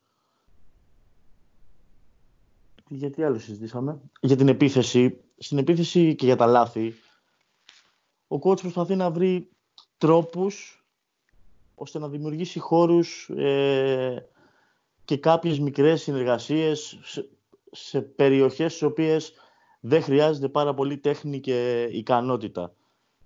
Και προσπαθεί να δώσει σε όλους την μπάλα εν κινήσει. Δεν του βγαίνει γιατί δεν έχει τους απαραίτητους αυτοματισμούς ο Ολυμπιακός και έχει και κάποια κενά στο ρόστερ που δεν του επιτρέπει να έχει σχήματα που να υποστηρίζουν πάρα πολλά πράγματα. Ε, αν σταματήσει, αν δεν βγει η πρώτη περιστροφή, ο Ολυμπιακός κολλάει. Κολλάει. Όπως κολλάει και αν δεν βγει καλά το screen σε πρώτη φάση. Δεν έχει χειριστεί ο οποίος να έχει την υπομονή να αλλάξει τη γωνία στο screen, να πάρει να αλλάξει πλευρά, να καθοδηγήσει τον αντίπα την άμυνα εκεί που τη θέλει. Δεν έχει. Σταματά, είναι πολύ εύκολο, ακόμα και ο Ρώσο που είναι ο πιο έμπειρος, σταματάει πάρα πολύ εύκολα την τρίπλα. Δηλαδή με το μόλις του βγει το hedge, στο καλό του χέρι, σταματάει την τρίπλα και ψάχνει εκεί σε κατάσταση ανισορροπίας στην πάσα δίπλα του για να μην ε, ε, σταματήσει η επίθεση.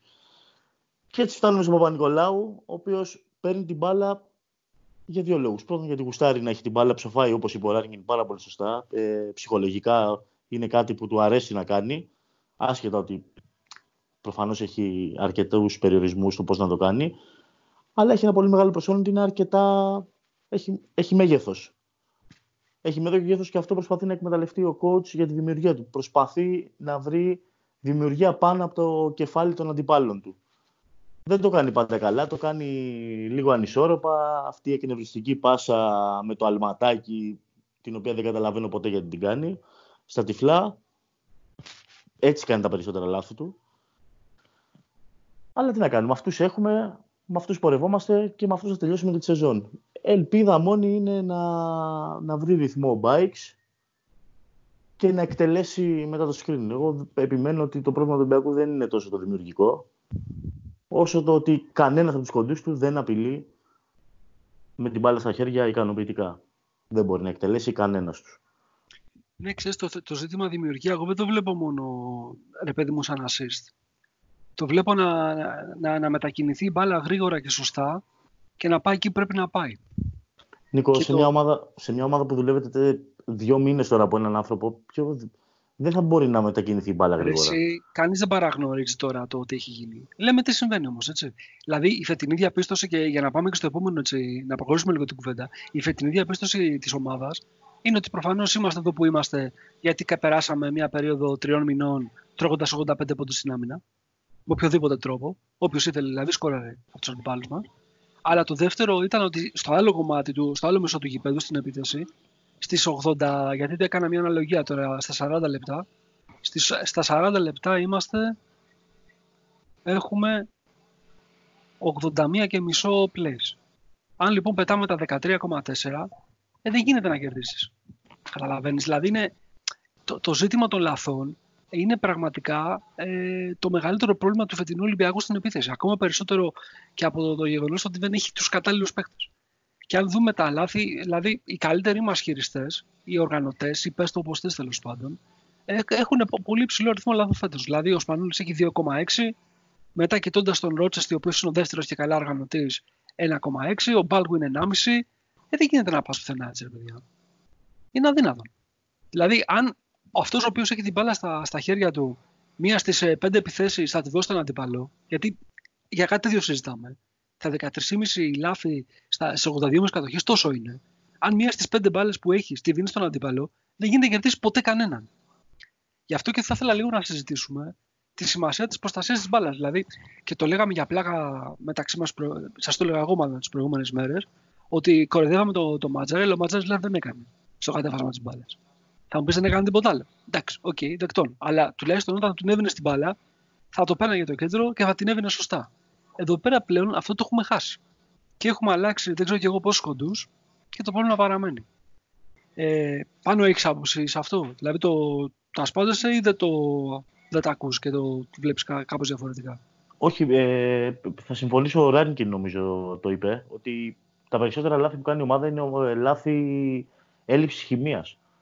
Είναι λάθος γωνία στην πάσα, λάθος συγχρονισμός στο, ε, στο κόψιμο, ε, κακό σημάδεμα στον ευνηδιασμό σε λάθος σημείο. Είναι ε, βιασύνης. Δεν είναι θέμα ε, ικανότητας. Και στην τελική, αν κάνεις τόσο πολλά λάθη, δεν προσπαθείς να κινήσεις λιγότερο την μπάλα. Να μου πεις, δεν έχουμε τους παίχτες για να εκτελέσουμε χωρίς να κινήσουμε πολύ την μπάλα θα έχεις τα δίκια σου. Ε, δεν είναι σε σετ παιχνίδι ο Ολυμπιακός. Δεν κάνει πάρα πολλά λάθη. Τα λάθη του είναι όλα στο, στο ανοιχτό γήπεδο. Όλα. Το, το μεγαλύτερο ποσοστό του. Είτε σε πρωτογενή ευνηδιασμό, είτε σε δευτερογενή ευνηδιασμό. Λάθη βιασύνης και μη τριβής. Είναι πολλά, δεν το συζητάω. Είναι υπέρογκο το νούμερο, μη διαχειρίσιμο. Αλλά τι να κάνουμε, ρε παιδιά, αφού είμαστε μια ομάδα η οποία έχει δουλευτεί σε, σε τεύχη φέτος. σε τεύχη, λέει, καλό. είναι υπέρογκος ο αριθμός πάνω, απλά θεωρώ ότι είναι και πολύ εύκολα. Δηλαδή... Αυτό λέω, ε, ε, εσύ, είναι λάθη όμως... Δεν είναι ότι ε, πούλησε την μπάλα ο άλλος επειδή του έμεινε στα χέρια σε μια επίθεση. Όχι, ή έκανε... θα δεχόμουν αυτό που είπες, ότι είναι λάθη συγχρονισμού και τέτοια. Απλά σκέψου λίγο, αν δεν είχαμε κάνει τα λάθη του Ρούμπιτ που του φύγει μπάλα τρεις φορές και του Βεζέγκοφ δύο, που δεν είναι λάθος μη συγχρονισμού, είναι λάθος στο κέντρο της, του γηπέδου. Είναι η πρώτη πάσα για να ξεκινήσει το figure eight πριν κατέβει ο κάτω παίχτης πάνω. Είναι πέντε λάθη. Δηλαδή παίχτης κατευθείαν στα 9. Όπως και το λάθος στο τέλος του παιχνιδιού με τη Μακάμπη. Ναι, ναι, ναι, ναι. Δηλαδή δεν είναι ότι είναι τα λάθη συγχρονισμού. Εγώ θα τα δεχόμουν απόλυτα τώρα. Και κάποια λάθη ότι η πάσα ήταν πιο μπροστά και δεν είχε προλάβει να βγει ο παίκτης επειδή η ομάδα είναι καινούρια. Αλλά σε καμία περίπτωση δεν δέχομαι το λάθος, δηλαδή να πρέπει να περάσουν πέντε κατοχές για να μπει ο παίκτης στο ρυθμό παιχνιδιού. Αυτό που ο Βεζέγκοφ δεν το έχουμε συνηθίσει ότι με το που μπει ο Βεζέγκοφ έχει μπει κατευθείαν στο ρυθμό παιχνιδιού. Και νομίζω ότι πρέπει να συζητήσουμε και λίγο παραπάνω για το Σάσα. Απλά τα λάθη να μειωθούν που είναι πολύ εύκολα είναι αυτά. Δηλαδή τις πρώτες πάσες για να ξεκινήσει το σύστημα. Είδαμε ότι μας έκανε δύο κλεψίματα ο Άντερσον, ένα κλέψιμο ο Άντερσον και ένα ο Μίσιτς, που ήταν στην πρώτη πάσα παιδιά για να ξεκινήσει το σύστημα. Αυτό δηλαδή δείχνει ότι δεν υπήρχε και συγκέντρωση, έτσι. Δεν ήταν μόνο... Δεν υπήρχε ότι θέμα συγχρονισμού. Υπήρχε και μη συγκέντρωση. Γιώργο, λάθη θα κάνεις μες στο παιχνίδι, όλοι κάνουν, είναι το λογικό. Το θέμα είναι να μειώσεις αυτά που μπορείς να μειώσεις μέσα από τη δουλειά. Δηλαδή, το λάθος απροσεξίας δεν το γλιτώνεις. Αυτό που θα δουλέψεις όμως στην ουσία και θα το δουλέψεις το καλοκαίρι είναι το πώς θα, θα ρολάρει, θα κινείται η μπάλα και θα κάνεις αυτό που έχεις στο μυαλό του προπονητής για να τρέξει μια επίθεση χωρίς να χρειάζεται να σκεφτείς αυτό που είπα πριν. Εδώ μπαίνει πολλή σκέψη μέσα ή καθόλου σκέψη μέσα και γίνονται εύκολα λάθη.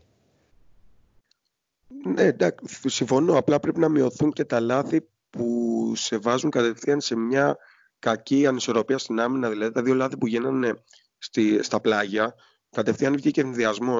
Ή με το Larking, άμα θυμάστε, όταν το μειώνουμε στους 10 πόντους, στους 9 πόντους και μένουν 3,5 ε, λεπτά, κάνουμε παράλληλη πάσα στο κέντρο γίνεται λάθος και βγαίνει μόνος με το καλάθι. Θεωρώ ότι αυτά τα λάθη μόνο αν μειώσουμε θα μειωθεί και ο αριθμός πάρα πολύ. Δηλαδή, αν από τα 14. Πόσα λάθη κάναμε με την ΕΦΕΣ, Νίκο, επειδή δεν θυμάμαι; 19 νομίζω. 19, 19 λάθη. Άμα α, τα λάθη μας ήταν στο 13, είναι πάλι μεγάλος αριθμός; Το συζητάς. Είναι, και, είναι, και είναι, είναι και πολλέ χαμένες βολές, παιδιά, που για μένα κάθε χαμένη ναι. βολή είναι λάθος. Ναι, αλλά είναι έξι κατοχέ. Το γράψα, το γράψα. Είναι τραγικό. Να σας πω λίγο. Αυτό λέω, αυτό λέω. Είναι έξι κατοχέ, παιδιά. Έτσι. Οι έξι κατοχέ. Οι έξι κατοχέ είναι δυνάμει 18 πόντι. Αν βάλετε έξι τρίποντα. Οι, οι χαμένες βολές δεν είναι 18 πόντι. Οι, οι έξι κατοχέ είναι πολύ μεγάλο νούμερο.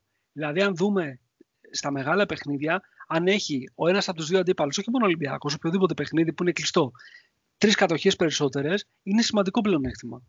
Ρε Νίκο, μην το συζητάς. Εδώ οι ομάδες προσπαθούν για μία κατοχή παραπάνω. Έτσι, Θέλει 35 δευτερόλεπτα στην τρίτη περίοδο και στοχεύεις να κάνεις γρήγορη επίθεση και ας σου μείνουν και 5 δευτερόλεπτα να έχεις δηλαδή πιθανότητες για δύο καλάθια. Οπότε και η μία κατοχή είναι πολύ σημαντική. Εάν, εάν έπρεπε να περιγράψουμε με μία λέξη όλη τη σεζόν, θα ήταν λάθη αγωνιστικά, εξωαγωνιστικά, τα πάντα. Οπότε νομίζω αυτό τα καλύπτει όλα. Έχεις δίκιο, Ράγκη, έχεις δίκιο. Λοιπόν, για να το προχωρήσουμε, παιδιά, ε, εγώ αυτό που θέλω να πω είναι ότι εντάξει, θα κάνουμε αυτά τα λάθη. Είναι, σημα, είναι σημαντική προφανώς η προστασία της μπάλας. Ε, όμως αυτή τη στιγμή έχουμε κάποιο ρόστερ. Αυτό το ρόστερ έχει δύο, βασικές, δύο βασικούς πυλώνες, δύο Αμερικανούς, τον Bikes και τον Baldwin, οι οποίοι, ο, ειδικά ο Bikes, από ό,τι διαβάσαμε, έχει, ε, άλλο ένα χρόνο έχει option η ομάδα το καλοκαίρι για άλλο ένα χρόνο συμβόλαιο. Ο Baldwin έχει και, αυτός, έχει και αυτό η ομάδα option να το ανανεώσει. Ε, από εκεί και μετά ο Rochester δεν θεωρώ ότι έχει πιθανότητες να μείνει στο roster την επόμενη χρονιά. Ο Κόνιαρης, από ό,τι βλέπουμε και όπως το έχει πει και ο Νάβα αρκετές φορές, έχει βγει εκτός rotation ή τουλάχιστον στις βασικές επιλογές του rotation. Ο Σπανούλης αργεί να γυρίσει στην καλύτερη των περιπτώσεων να είναι τον Νοέμβριο πίσω. Άρα λοιπόν από όλους αυτούς τους κοντούς έχουμε να συζητήσουμε αν ο Bikes και ο Baldwin ε, θεωρούμε ότι έχουν ρόλο σε αυτό το επόμενο project, οποιοδήποτε και να είναι αυτό. Ε, και αυτό σε συνδυασμό με το ζήτημα της προστασίας της μπάλας και το κατά πόσο μπορούν αυτοί οι δύο παίχτες να, να δώσουν την ασφάλεια που, που χρειαζόμαστε. Λοιπόν, οπότε να συνεχίσουμε τη, την κουβέντα με αυτούς που δεν έχουν μιλήσει, αλλά να, να, να επικεντρωθούμε λίγο σε αυτό για να μπορέσουμε να αξιοποιήσουμε και το χρόνο. Λοιπόν, ε, ας πάμε λίγο στο, στο μελέτη. Πενή, ε, τι λες γι' αυτό εσύ; Ε, εγώ λέω ότι λείπει και ένας παίχτης guard ο οποίος θα είναι βαλβίδα από συμπίεσης, δηλαδή δεν θα χρειαστεί να γυρίσει μπάλα από 25 χέρια αλλά θα, θα πάρει ε, ατομική φάση και ειδικά με shoot μετά από τρίπλα και από την περιφέρεια. Δηλαδή, αν δούμε την ΕΦΕΣ, η οποία δεν χάνει φέτος, έτσι, δεν, δεν χάνει παιχνίδι, είναι με, με διαφορά πρώτη, ε, δεν έχει πάρα πολλές assists σαν ομάδα. Έχει 17,5 assist. Η Real έχει 20, η Κίμκι έχει 20, η Alba έχει 20, η Μπαρτσελώνα 19, Zenit 19, ο Παναθηναϊκός έχει περισσότερες. Είναι εκεί στην 7η-8η θέση με τη Φενέρ, 17,6 assist. Ε, αλλά έχει έναν παίχτη, ο οποίος εντάξει, OK, okay, μιλάμε τώρα και για την super εξαιρεσάρα, αλλά είναι βαλβίδα αποσυμπίεσης. Το ίδιο πράγμα γίνεται και με την Μπαρσελόνα με τον ε, Delaney. Ε, το ίδιο πράγμα γίνεται με την ΤΣΣΚΑ με, την, ε, με τον Mike James. Ε, Μελέτη να σε διακόψω λίγο. Έλα, αγόρι μου. Είναι αυτό που είπε ο Ναβάχο η πρώτη του κουβέντα. Ναι, ναι, συμφωνώ απόλυτα με Όλες οι ομάδες έχουν τον παίκτη που απειλεί μετά το screen. Εκεί θα κατέληγα. Ε, είναι, πολύ, είναι ε, πάρα πολύ σωστή η παρατήρησή του. Ε, λείπει ένας τέτοιος παίχτη. Δηλαδή, τι να πω, έχουμε πει ας πούμε, ακόμα και για τον Pierre Jackson. Ένα παίχτη ο οποίος μετά τα screen θα πυροβολάει, ας πούμε. Δεν θα χρειάζεται τίποτα, ένα screen για να τελειώσει. Δεν θα χρειάζεται να του δημιουργηθούν οι super προποθέσει ή να γυρίσει μπάλα 62 φορές. Βλέπουμε τους παίχτες μπαίνουν τα, τα guard ειδικά, πρέπει να σκοτώνουν λίγο. Ακόμα και ο Μίσιτς έχει γίνει δολοφόνος. Έχει 20 πόντους στο παιχνίδι βλέπει χώρο μετά το screen και, και πυροβολάει. Ε, δεν γίνεται. Δηλαδή πρέπει να φέρουμε έναν τέτοιο παίχτη. Ε, από εκεί και πέρα, αυτή τη στιγμή οι χειριστές μας, εγώ επαναλαμβάνω, παίχτες οι οποίοι μπορούν να δημιουργήσουν για την ομάδα, γιατί για τον εαυτό τους δύσκολα. Μόνο ο Μακίσικ το κάνει, ας πούμε, που έχει πολύ καλό κάθε το παιχνίδι, μας διευκολύνει πολύ σε αυτό. Οι χειριστές μας δεν είναι καλοί. Δηλαδή, από ποιον περιμένεις να δημιουργήσει με, με συμπαίχτες του. Είδαμε τον Bikes, έδωσε μια ελπίδα. Ο Bikes, επειδή τον έχω δει και πιο παλιά, είναι αυτό που λένε οι Αμερικάνοι willing passer. Δηλαδή, θα, θα, θα θέλει να πασάρει την μπάλα. Και την ξεφορτώνεται και σωστά και στο σωστό χρόνο από τα χέρια του. Είχε 8 assist για δύο λάθη με την ΕΦΕΣ, η οποία παίζει καλή άμυνα. Έτσι. Είναι πολύ καλή αμυντική ομάδα η ΕΦΕΣ. Κρατάει τους αντιπάλους σε 75 πόντους κοντά. Έτσι. Ε, έχει μέσα δηλαδή, αν δούμε με ποιους αμύνεται, είναι πολύ καλή άμυνα. Ε, αλλά έδινε μια σιγουριά, δεν είναι τυχαίος παίχτης, είναι παιγμένος, ε, είναι 30 χρονών, έχει μια σιγουριά, έχει παραστάσεις, έχει εμπειρίες. Εντάξει, έπαιξε ένα-δύο χρόνια στην Κίνα, OK. Okay, αλλά ήταν ο μόνος με την ΕΦΕΣ. Πόσες assist βγάλαμε, Νίκο, με την ΕΦΕΣ; Τώρα με πιάνεις κάτσε, κάτσε, θα σου πω. αδιάβαστο. Θα σου πω αμέσως, ε, περίπου, γιατί θα από λίγο μπορούμε να το δούμε. Λοιπόν, με την ΕΦΕΣ έχουμε συνολικά 21 assist, έχει τις 8. Εντάξει. Ε, δηλαδή ήταν ο μόνος παίχτης, 8 assist για 2 λάθη, έτσι. Και ο Παπα-Νικολάου έχει 3 assist, έχει και 4 λάθη. Ε, ο Baldwin έχει μία assist, αλλά έχει 3 λάθη. Ο Ρότσεστη 2-2, ενώ ήταν ο μόνος παίχτης, ο οποίος με το χειρισμό του, με το court vision, έτσι, είδαμε τι πάσες έδινε και στον Έλλης και στην αδύνατη πλευρά, ε, πρέπει να έχεις και court vision, έτσι, δηλαδή πρέπει να, να, να έχεις καλό έλεγχο το τι γίνεται γύρω σου. Ε, αλλά Ε, και με το χειρισμό της μπάλας, δηλαδή τον, έδιναν, τον έβγαζαν σε κάποια φάση όταν τους είχε βγάλει 3-4 assist και τους είχε πληγώσει στο πρώτο ημίχρονο, τον έβγαζαν στο δεύτερο ημίχρονο, στον αρισ... του δίναν το αριστερό χέρι, τον έβαζαν συνεχώς να πηγαίνει με το αριστερό χέρι και όμως μόνο με αριστερή τρίπλα προσ... προστάτευε την μπάλα πολύ καλά και έβλεπε και τι γινόταν γύρω του, παιδιά. Έδωσε και μία πολύ ωραία πάσα, νομίζω, σε κάποιον που έκοβε και μία assist ε, στην απέναντι πλευρά στο Βεζένικο, στο Ρότσι, σε κάποιον ήταν. Εννοώ, ήταν ένας τέτοιος pass first παίχτης, ε, λείπει από την ομάδα. Ο, το καλύτερο που έχουμε να δείξουμε σε αυτό το κομμάτι είναι ο Ρότσεστρε, παιδιά. Δηλαδή, ένας χειριστής. Τραυματίστηκε και ο Σπανούλης, ο οποίος και αυτός μπορεί να δώσει σε αυτό το, σε αυτό το κομμάτι, αλλά νομίζω για μένα μία λύση είναι να ανεβούν κατακόρυφα τα, λεφτά, τα λεπτά του Bikes φέτος και να πέσουν του Baldwin και του Rochester. Ο Baldwin επειδή είναι και λίγο πιο two-way παίχτης, όχι να μην πέσουν τόσο πολύ αυτού, αλλά ο Rochester αν μπορεί ε, να, είναι, να συνεχίσει να έχει αυτό το χαρακτήρα pass first στο Bikes, καλό είναι να μείνει λίγο στον πάγκο, εντάξει. Ε, έπαιξε 26,5 λεπτά με την ΕΦΕΣ, είχε 11 πόντους, 8 assist, δεν είναι ο πιο efficient ε, scorer, αλλά θα σε τραβήξει σε κάποια βράδια, θα σε τραβήξει. Ε, το, δεν τον είδαμε να παίρνει καμιά τρελή προσπάθεια. 2 στα 2 τρίποντα, 2 στα 3 δίποντα. Ε, πήρε και δύο mid-range, τα οποία τα έβαλε και τα δύο. Πήρε και δύο τρίποντα μετά από τρίπλα και τα δύο. Ένα από τη γωνία, ένα από το, από την κορυφή και γενικά έδειξε ότι ρε παιδί μου, αυτό το πράγμα μας λείπει όλη τη χρονιά. Ο, ο, μόνο ο Ρότσεστη και ο Σπανούλης, οι οποίοι στην άμυνα, ας πούμε, τους χτυπάνε, βλέπουμε ότι τους χτυπάνε και επίσης έχουν και μια ηλικία, ρε παιδιά, αυτοί οι άνθρωποι. Να έχεις ένα παίχτη να κουβαλάει την ομάδα. Έπαιξε ο Μπάιξ 26-27 λεπτά, ας πούμε, και κουβάλισε την ομάδα.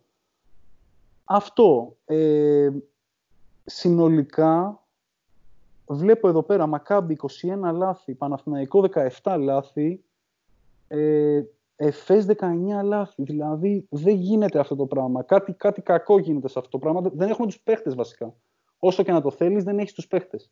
Ζητάς από τον Πανικολάου, ας πούμε, του δίνεις να τρέξει 20 plays, ε, ζητάς, δεν ξέρω, από τον... Καλά, ο Πολ, εντάξει, δεν υπάρχει. Ο Πολ δηλαδή του, του παίρνει την μπάλα μέσα από τα χέρια ο Τζόνσον, δεν ξέρω, έχει την μπάλα στα χέρια του, κοιτάει αλλού, δεν ξέρω, είναι αλλού, αλλού για αλλού, στο κομμάτι δημιουργώ για την ομάδα μου.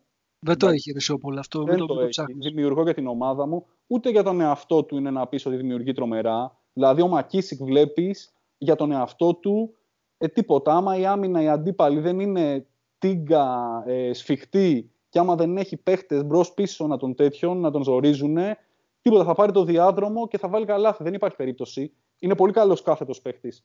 Και νομίζω ότι γι' αυτό το λόγο πρωταρχικά, εντάξει, επειδή είναι και ένας παίχτης που εν δυνάμει είναι και two-way, βλέπουμε δηλαδή ότι και στην άμυνα δεν κλέβει, θα κάνει τα deflections και με την ΕΦΕΣ σε φάσεις που έβγαιναν στην αδύνατη πλευρά και έπρεπε να κάνει το ενδιάμεσο ανάμεσα στους δύο παίχτες που, έβγαιναν, ε, που έμεναν ελεύθεροι και έμενε στο μεταξύ, έκανε δύο-τρία deflections, έτσι ε, κλέβει, βάζει τα χέρια του στην μπάλα. Έχει αρπάξει μπάλες και από τον Καλάθι και από τον ε, Φρεντέτ και από τον ε, Ράις.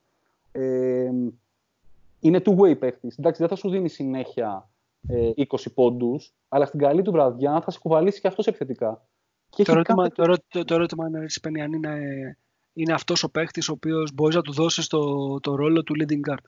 Και δεν όχι, νομίζω ότι είναι. Όχι, όχι, δεν είναι να του δώσεις το ρόλο του leading guard. Αλλά... Είναι, για second, είναι για second unity, είναι τέλος πάντων ένας από του μια επιλογή σου. Είναι μια, είναι μια καλούς περιφερειακούς πρέπει να έχεις. Ακριβώς. Είναι μια καλή επιλογή σου. Δεν είναι. Ο παίχτης έχει ποιότητα. Φαίνεται ότι έχει ποιότητα. Ε... Και όταν ήρθε, και τώρα να πάμε και στα υπόλοιπα παιδιά να μιλήσουν, αλλά όταν ήρθε, ε, ναι. αυτό που είχαμε μόλις σαν ταμπέλα για το bikes πριν έρθει, ναι. ήταν ότι ένα slasher, έτσι. Δεν, ήταν δεν είναι slasher ο Bikes, παιδιά. Δεν είναι slasher ο Bikes. Εγώ αυτό έχω στο μυαλό μου. Ποτέ δεν ήταν slasher.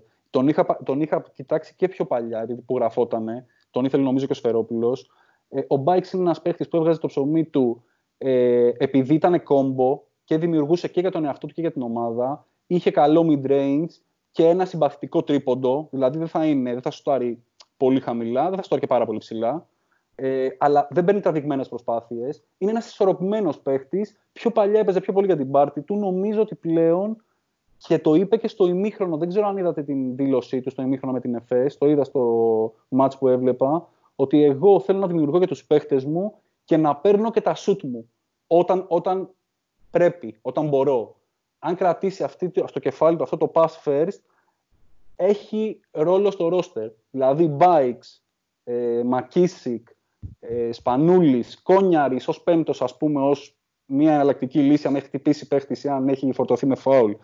Ε, συν ένας άλλος leading παίχτης, leading guard, έχεις μια χαρά περιφέρεια, έτσι. Μην λέμε τώρα ό,τι θέλουμε. Ο Μακίσικ κατεβαίνει πιο, πιο πολύ για λίγο στο 2.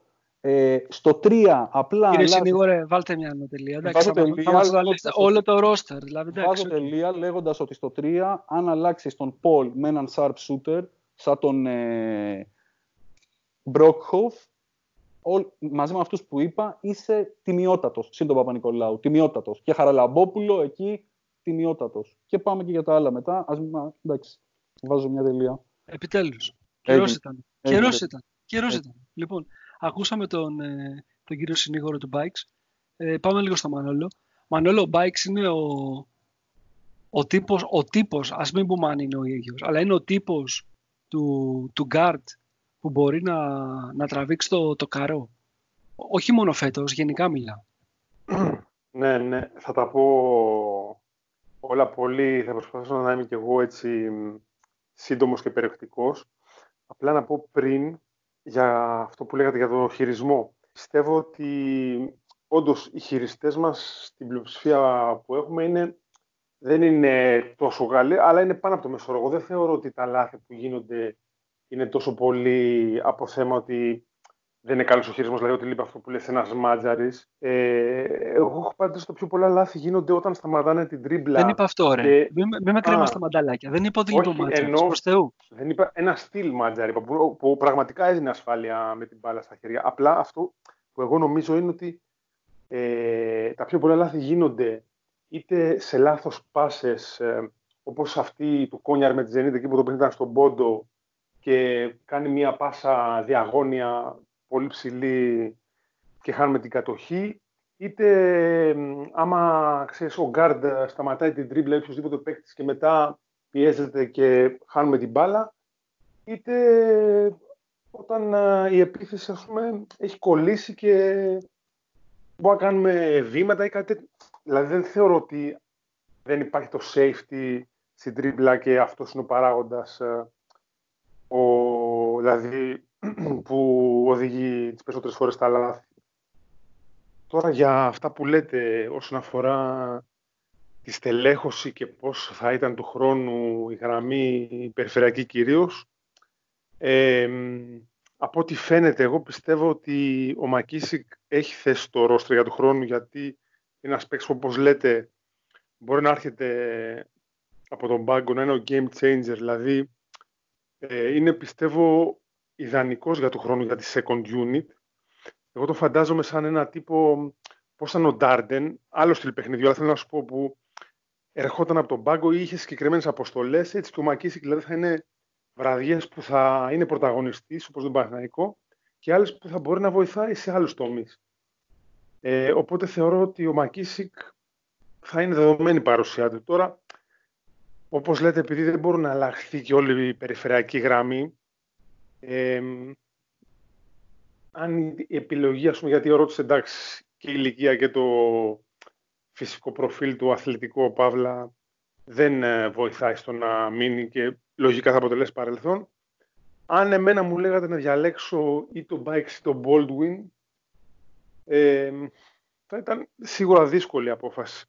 Ο Bikes όπως υποπαίνει ειδικά τη χρονιά μετά τους Detroit Pistons έχει αλλάξει πάρα πολύ και ενώ όντως ε, πριν ήταν πιο πολύ scoring guard που ήταν και λογικό έτσι γιατί όταν παίζεις ομάδες όπως η Gravelin όταν είσαι στην Κίνα όταν δηλαδή είσαι σε, στη G League δηλαδή σε ομάδες που okay, σε θέλουν πιο πολύ για το σκορ είναι λογικό να είσαι να έχεις πούμε, αυτό το χαρακτηρισμό. Αλλά από τη χρονιά στους Πίστονς και μετά που ενώ ξεκίνησε τρίτος γκαρντ, ένας τραυματισμός του Ρέτζι Τζάκσον τον έφερε δεύτερο και σταδιακά έπρεπε να, ξέρεις, να μπει στο τριπάκι ότι οκ, πλέον είμαι point guard και κοιτάζω και τη δημιουργία πιο πολύ, όντως έχει αλλάξει στυλ παιχνιδιού. Ο Bikes από αυτό που δείχνει και όσο περνάει και όσο βελτιώνεται, λογικά θα είχε θέση, πιστεύω, στον Ολυμπιακό του χρόνου, όπως λέμε, και αυτός ως μέλος της second unit. Δηλαδή δεν το θεωρώ ότι αν είσαι Ολυμπιακός και έχεις φιλοδοξίες θα πορευτείς έτσι με το Bikes βασικό point Σαν μέλος second unit όμως θα μπορούσα να τον δω. Από την άλλη όμως παιδιά νομίζω ότι παίκτες σαν τον Bikes μπορείς να βρεις. Δηλαδή μπορεί να βρεις παίκτες με παρόμοια χαρακτηριστικά και σε καλύτερη ηλικία. Ενώ π.χ. σαν τον Baldwin, αυτό που είπε ο Γιώργος πριν, δεν βρίσκεις εύκολα. Δηλαδή παίκτη με τέτοιο φυσικό πακέτο που να έχει και potential και δεν ξέρω και τι συμβόλαιο παίρνει βέβαια. Είναι και θέμα τέτοιο. Αλλά νομίζω ότι αν μου έλεγες ποιον θα κράτα εγώ για του χρόνου, ίσως τον Baldwin. Από την άποψη αυτή ότι επενδύεις πάνω του, παίρνεις ένα-δύο παίκτες ακόμα στην περιφέρεια που να το συμπληρώνουν, γιατί είναι δύσκολο, ξαναλέω, να βρεις παίκτη με τα προσόντα του Baldwin. Ενώ σε τον Bikes πιστεύω υπάρχουν πολλοί παιδιά. Και στην Ευρώπη και εκτός Ευρώπης. Αν ήταν να διαλέξει ανάμεσα στο Bikes και στον Ghost, ποιον θα έπαιρνες. Κοίτα, χωρίς να είμαι μεγάλος φαν του Ghost, ε, σαν potential μπορεί να παίρνει τον Ghost. Ε, δεν ξέρω, είναι δύσκολη επιλογή, αλλά εγώ δεν θα πέρα τον Ghost. Οκ. Okay. Απλά ρωτάω. Μάλιστα. Σαν, σαν potential θα διάλεγα τον Ghost, αλλά είναι πώς είναι και θα είναι η ομάδα. Δηλαδή ένα δίδυμο Ghost Baldwin με δεν μου άρεσε. Να το πω και έτσι. Εξαρτάται γιατί ρόλο θα έχεις τον Baldwin. Αν τον Baldwin τον έχεις για defensive stopper, είναι μια χαρά. Αν τον έχεις για, για, για αρχηγό του second unit, ε, για αυτό που θα τρέξει την ομάδα από το second unit, δεν κάνει. Όχι. Συμφωνώ. Κοίτα, ο Baldwin κατά ψέματα, παιδιά. Αν ε, είναι το στάτους του Ολυμπιακού, όπως είναι φέτος ενώ να μην έχει ελληνικό πρωτάθλημα, μπορεί να έχει θέση στην ομάδα. Αν πας στη λογική όμως 6 ξένους, άντε 7, να είναι ο 7ο ο Χαπ, ξέρω εγώ, τότε ούτε αυτός έχει θέση. Κακά τα ψέματα. Δηλαδή παίζουν και άλλα πράγματα ρόλο για τη στελέχωση του χρόνου, έτσι δεν είναι. Αν πας σε αριθμό να έχεις 8-9 ξένους, δεν σε πειράζει. Μπορεί να κρατήσεις τον Baldwin σε ένα ρόλο αυτό που λες να είναι πέμπτος γκάρ. Αλλά άμα έχεις Α1, προφανώς εκεί θα προτιμηθείς ο σκοκόνια αριστέ, του λέμε. Λοιπόν, να το, να, το, να το προχωρήσω ένα βήμα παραπέρα, χωρίς να, να, να, πάρω το λόγο από ένα Μάνολο, αλλά γιατί ξέρω ότι έχει νόημα αυτό για να συνεχιστεί η κουβέντα. Λοιπόν, ε, ο Πάνος, ο Ναβάχο, έχει πει από την αρχή της χρονιάς, μια-δύο φορές το έχει αναφέρει, κοιτάξτε, τα λέμε και μεταξύ μας, αλλά λέω σε podcast κυρίως, για τη σημασία του χειρισμού ε, από τους πλάγιους. Δηλαδή, την ικανότητα να μπορείς να δημιουργήσεις ε, από τη θέση 3, ακόμα και από τη θέση 4. Αν είχαμε στον Ολυμπιακό παίχτες οι οποίοι μπορούσαν να βάλουν την μπάλα στο παρκέ και όχι απλά να χτυπήσουν το close out όπως το κάνει ο Μακιζίκ, ε, που παίρνει το πρώτο βήμα και μπορεί να πάει μέχρι τέλος, αλλά να, να μπορέσει να βάλει την μπάλα στο παρκέ και να απειλήσει και με άλλους τρόπους. Τότε θα ήταν και διαφορετική ίσως η προσέγγιση που θα μπορούσε να έχει η ομάδα στους περιφερειακούς της. Σε αυτούς οι οποίοι θα την κατεβάσουν και θα, την, θα χρειαστεί να περάσουν ουσιαστικά το κέντρο και να κάνουν την εισαγωγική πάσα και να βάλουν σε λειτουργία το όλο τον οργανισμό να, να κάνει την περιστροφή του. Ή τέλος πάντων ό,τι θα, θα θελήσουν να κάνουν. Εμείς δεν το έχουμε αυτό. Και όσο προσπαθούμε, εγώ δηλαδή το λέω αυτό, δεν προσπαθώ να πείσω κανέναν, μια άποψή μου. Όσο προσπαθούμε να βγάλουμε αυτή τη δημιουργία από τον Παπα-Νικολάου ή από τον Μπολ, αυτό θα δημιουργεί μόνο λάθη. Δεν μπορεί να παράξει κάποιο θετικό αποτέλεσμα αυτό. Γι' αυτό και επικεντρωνόμαστε τόσο πολύ στην σημασία του τύπου του guard, ο οποίος θα μπορέσει να τραβήξει το κάρο. Και αυτό το λέω σε εσένα για να σε ρωτήσω και να πάω μετά στο Γιώργο και στον Ναβάχο για να να πάρω και την πηγιά τους γνώμη πριν πούμε για το τελευταίο κομμάτι το οποίο θέλω να αξιοποιήσω το, το Nick για, τα, για τις γνώσεις του και σε αυτό που θέλω να μιλήσουμε περισσότερο. Λοιπόν, ε, τι λες πάνω σε αυτό; Συμφωνώ σε αυτό που λες, ότι ε, θέλουμε ένα πλάγιο, ένα swingman, να το πω έτσι, ξέρεις, που να παίζεις στο 3 και στο 2, που να είναι καλός χειριστής και ταυτόχρονα να έχει το καλό shoot ούτως ώστε να μπορεί, όπως λες, είτε να απειλήσει ε, δημιουργώντας για τον εαυτό του, είτε να μπορεί να ε, δημιουργήσει για τους παίκτες του. Είναι πολύ σημαντικό αυτό που λες. Όντως, εγώ συμφωνώ με τη λογική του Πέννη που λέει ότι θέλουμε ένα σνάιπερ όπως ο Μπρόχοφ. Ε, αλλά υπάρχουν και άλλες περιπτώσεις. Δηλαδή σήμερα, τώρα, αλλάζω λίγο την κουβέντα, αλλά είναι σημαντικό γι' αυτό. Έβλεπα, σου είχα πει τον αγώνα Νταρουσόφ Καλτά Σαράι και μια τέτοια περίπτωση παίκτη που μπορεί να συνεισφέρει στον τομέα είναι ο Άρον Χάρισον. Για μένα αυτός ο παίκτης ε, μακάρι να θα κάνει σίγουρα για μένα το step up του χρόνου στην Ευρωλίγκα και εμείς που τον βλέπω και στην εφέσθεση του Άντερσον. Δηλαδή είναι στυλ τέτοιου παίκτη. Ένα είδος point forward που έχει και καλό shoot και drive είναι πολύ καλή περίπτωση. Αλλά συμφωνώ σε αυτό που λες επί της ουσίας και πιστεύω να κοιτάξουμε παίκτη με τέτοια χαρακτηριστικά. Θες να πεις και μια κουβέντα, μια και είπες τώρα για τύπο παίχτη για το, για το project το, που ξεκινήσαμε και τη, τη δουλειά που έκανες με το scouting για, για το NBL. Έτσι να δώσεις μια γεύση σε όποιον δεν το έχει διαβάσει να, να πάει να του ρίξει μια ματιά και για το τι ετοιμάζουμε σε επόμενες εβδομάδες. Ναι, κοίτα, αυτό και σε ευχαριστώ που μου την ευκαιρία αυτή. Γενικά είναι ένας τομέας που ξέρεις, μου αρέσει και από το δικό μου blog. Είναι κάτι που από μικρός βασικά μου άρεσε. Δηλαδή, σου είχα πει ότι στο τρίποντο η αγαπημένη μου στυλ ήταν η λεγόνα των ξένων. Όποτε ερχόταν ξένος παίκτης τότε στην Ελλάδα δεκαετία 90, έπαιρνα τρίποντο να διαβάσω για αυτόν. Οπότε πάντα ήθελα να το κάνω, ξέρεις, να γράφω για παίκτες, ρε παιδί μου. Το είχα ξεκίνησει από πέρυσι στη σελίδα μου και φέτος πολύ χαίρομαι στην ευκαιρία. Ξέρεις, εσύ βάζεις πολύ αυτό με τους αριθμούς, ρε παιδί μου, και ε, πώς να σου πω, ξέρεις, στη, στην ουσία πάνω στα στατιστικά και εγώ ξέρεις, προσπαθώ με τους αγώνες που βλέπω να, ξέρεις, με την κρίση μου κάπως να βρω παίκτες που θα μπορούσαν ε, στο μέλλον ξέρεις, να βοηθήσουν όχι μόνο τον Ολυμπιακό, αλλά γενικά ξέρεις, να έχουν μια εικόνα για παίκτες που ίσως έρθουν στην Ευρώπη. Τώρα για την Αυστραλία, ειδικά εντάξει, ένα πρωτάθλημα από πέρυσι το βλέπω, να σου πω την αλήθεια. Γι' αυτό ήθελα να ξεκινήσω με αυτό σαν ε, στο RPG Radar, επειδή τώρα είναι η τελική και τελειώνει, ρε παιδί μου, οπότε ήταν ευκαιρία να, να το βλέπαμε.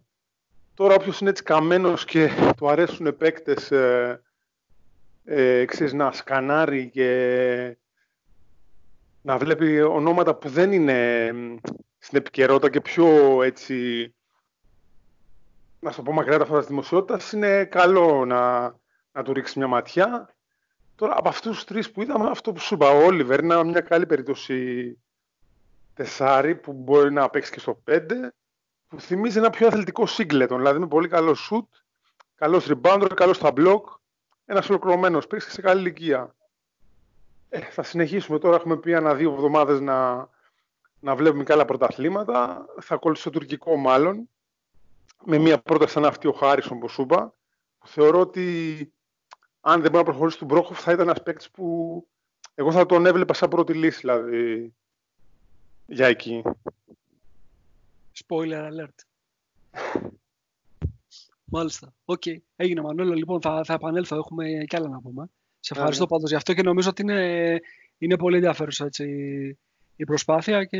Νομίζω είναι κάτι διαφορετικό αυτό που θέλω να μακάρι, μακάρι να δούμε και το πώς θα το αντιμετωπίσει ο κόσμος που διαβάζει τα, τα κείμενα σου.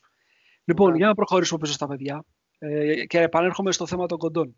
Λοιπόν, Γιώργο ε, Σπανούλαρος, ε, είναι ο Bikes ο τύπος του κοντού ο οποίος ε, μπορεί να τραβήξει το κάρο; Είναι ο ηγέτης ενδεχομένως ενός second unit.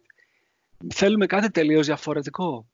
Θέλουμε μήπως ένα pass first ε, κοντό και να τον, ε, να τον, να τον υποστηρίξουμε με, με ένα sharp shooter. Θέλουμε κάτι άλλο. Πώς το έχεις στο μυαλό σου, πώς, πώς το σκέφτεσαι; Κοίτα, λίγο απ' όλα θα σου πω, αλλά θα το αναλύσω. Λοιπόν, για αρχή ο coach Μπαρτζόκας είναι μεγάλος υποστηρικτής του pass first. Δηλαδή, εγώ δεν... είμαι αντίθετος με αυτό, αλλά σίγουρα ξέρει κάτι παραπάνω η φιλοσοφία η οποία θέλει να κάνει, πρέπει να έχει αυτό. Ε, τι στόχους όμως έχει η ομάδα; Δηλαδή, αν η ομάδα έχει στόχο να ξαναπρωταγωνιστήσει, ο Μπάικς δεν γίνεται να είναι leading guard στην πρώτη πεντάδα. Θα μπορεί να είναι στη second unit, ναι, διότι έχει μια εμπειρία. Είναι δηλαδή σε μια ηλικία 31 στα 32 που ενδεχομένως είναι η καλύτερη ηλικία για ένα μπασκεμπολίστα εκεί 29 μέχρι τα 32. Οπότε εγώ σίγουρα θα τον κρατούσα. Αλλά επειδή είπες ε, τον Γκος πιο πριν, εντάξει, εγώ έχω μεγάλη λάτρεια με τον Γκος. Ε, το θεωρώ δηλαδή έναν καταπληκτικό μπασκεμπολίστα.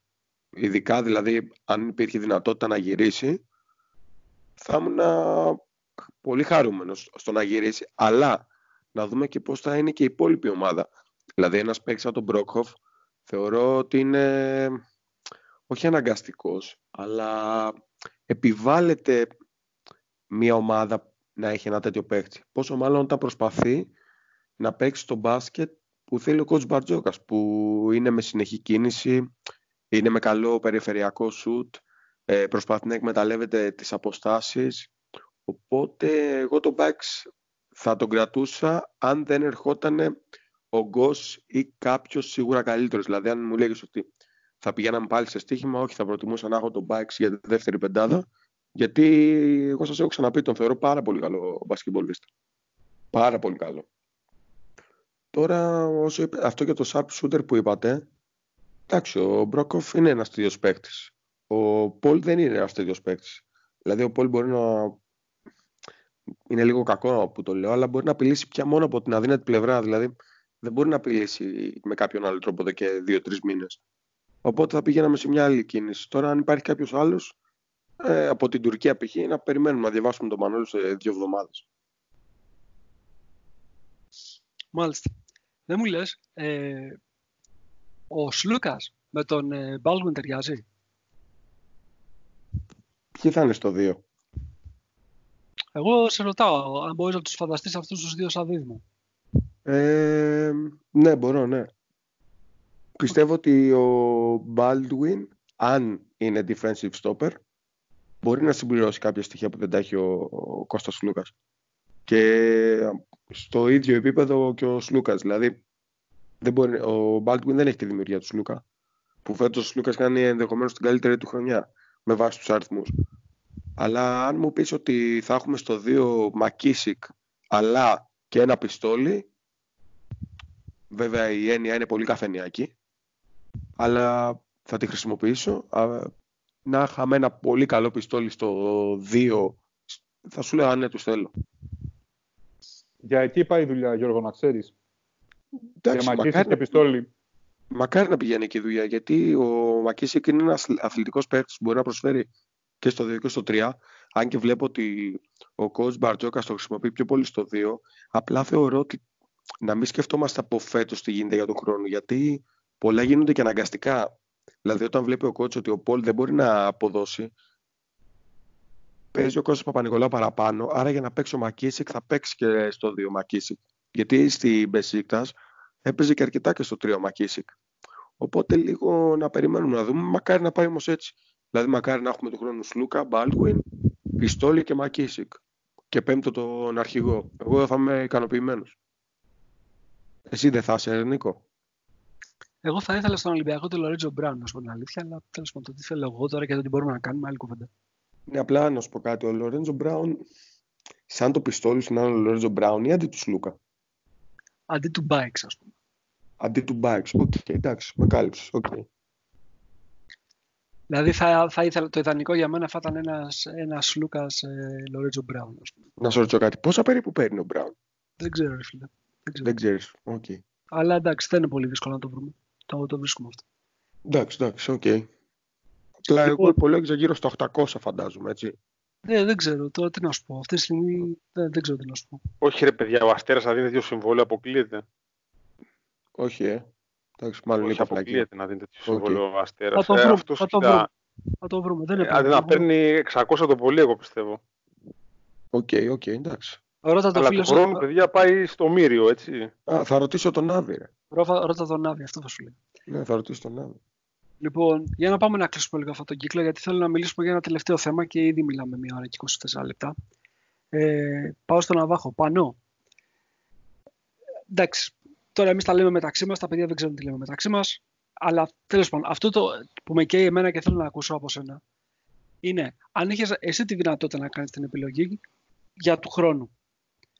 Ο τύπος του κοντού που θα του έδινες το, το, το τίτλο του leading guard Μπορείς να μου τον περιγράψεις. Αν δεν μπορείς να μου τον περιγράψεις, παίζουμε ένα όνομα αντίστοιχο για να το καταλάβω. Θέλω να καταλάβω τον τύπο του παίχτη που θα βάφτιζες ως το leading guard της ομάδας για, την επόμενη, για το επόμενη, την επόμενη χρονιά. Δεν είναι εύκολο είναι. Mike James. Ναι. Ε, Λάρκιν ή Μάι Λάρκιν ή Mike James. Εντάξει, ο Λάρκιν νομίζω ότι δεν είναι. Είναι ξεχωριστό καλούπι. Mike James μπορείς να βρεις. Mike Κατά James. αντιστοιχεία κάτι, ας πούμε. Mike Όχι. James, παιδιά.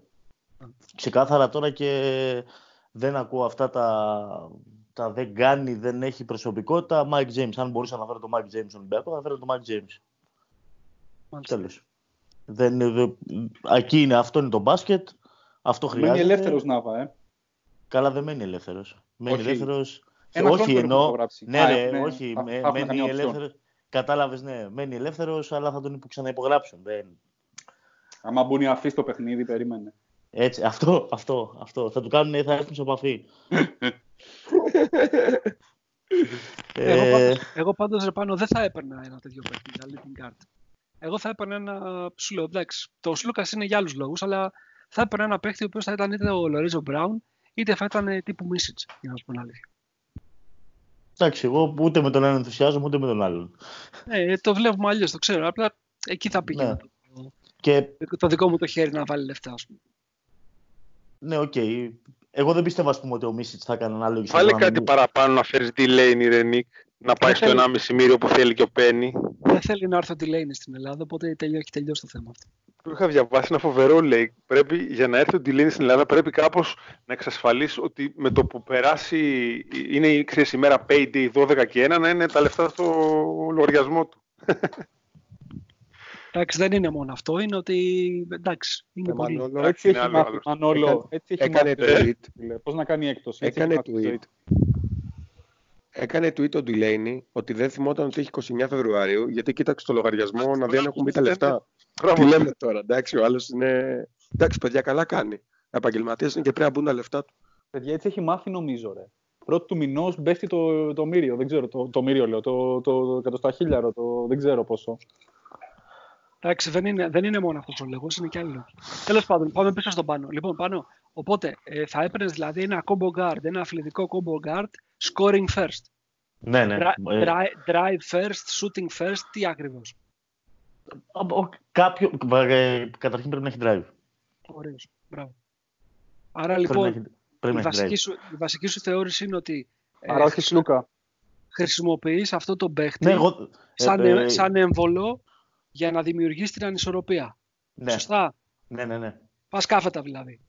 ναι. Πα- ε, Μα π- πρέπει να πας κάθετα. Αυτό θέλω να μου πεις. Μπράβο. Οκ. Πρέπει να, πρέπει να πας τώρα κάθετα, συνεννοηθήκαμε. αλλά, αλλά ε, γιατί εδώ πάντα υπάρχει ένα αλλά, επειδή έχω λατρεία με τους, πλάι, με τους πλαϊνούς που ξέρουν μπάσκετ, αν μπορούσα να φέρει να βρω ένα Σιμών κάποιος με κάποιο τρόπο, για μένα αυτή τη στιγμή ο Σιμών και ο Ρούντι είναι η πιο επιδραστική πλάγη.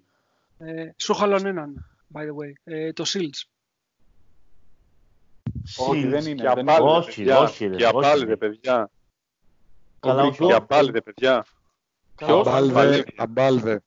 Αμπάλδε, πολύ πολύ καλό. παιδιά. Εντάξει, Και ο εγώ Γκριγκόνης τον- που είχε τέτοια. Εγώ τον Αμπάλ δεν τον θεωρώ έτσι ένα πιο μαζεμένο κλαβιέρ. Αλλά εντάξει, οκ. Ε, Σιμών. Όχι, ρε. Sorry, Ε, εγώ- απλά είναι είναι πολύ καλός χειριστής και δεν ξέρω αν είχες δει και τα τελευταία παιχνίδια. Δηλαδή έχει πάρει και στην Grand Time ε, επιθέσεις από την κορυφή. Για την πάρτη του. Για την πάρτη Να του. δημιουργήσεις και την ομάδα, λες εσύ πάνω. Εντάξει, ναι, οκ. ε, Τώρα α, εδώ μιλάμε ότι οι άλλοι δύο που σου λέω παίζουν pick and roll και. Ή ο Μίτσοφ. Εντάξει, ναι, είναι Μίτσοφ, καθαρή- ναι. Ο άλλο είναι μικρός. Ρολ. Βάζει και αυτός. σιγά σιγά. Ρολ. Όλοι αυτοί είναι αυτό που λέμε ψηλά guard. Είναι και καλά τριάρια, αλλά έχουν point guard skills, έτσι. Ναι. Εντάξει, τώρα μιλάμε. Για μένα, όσο λέω, ο Σιμών και ο Ρούντι είναι η πιο επιδραστική πλάγη αυτή τη στιγμή στην πιάτσα.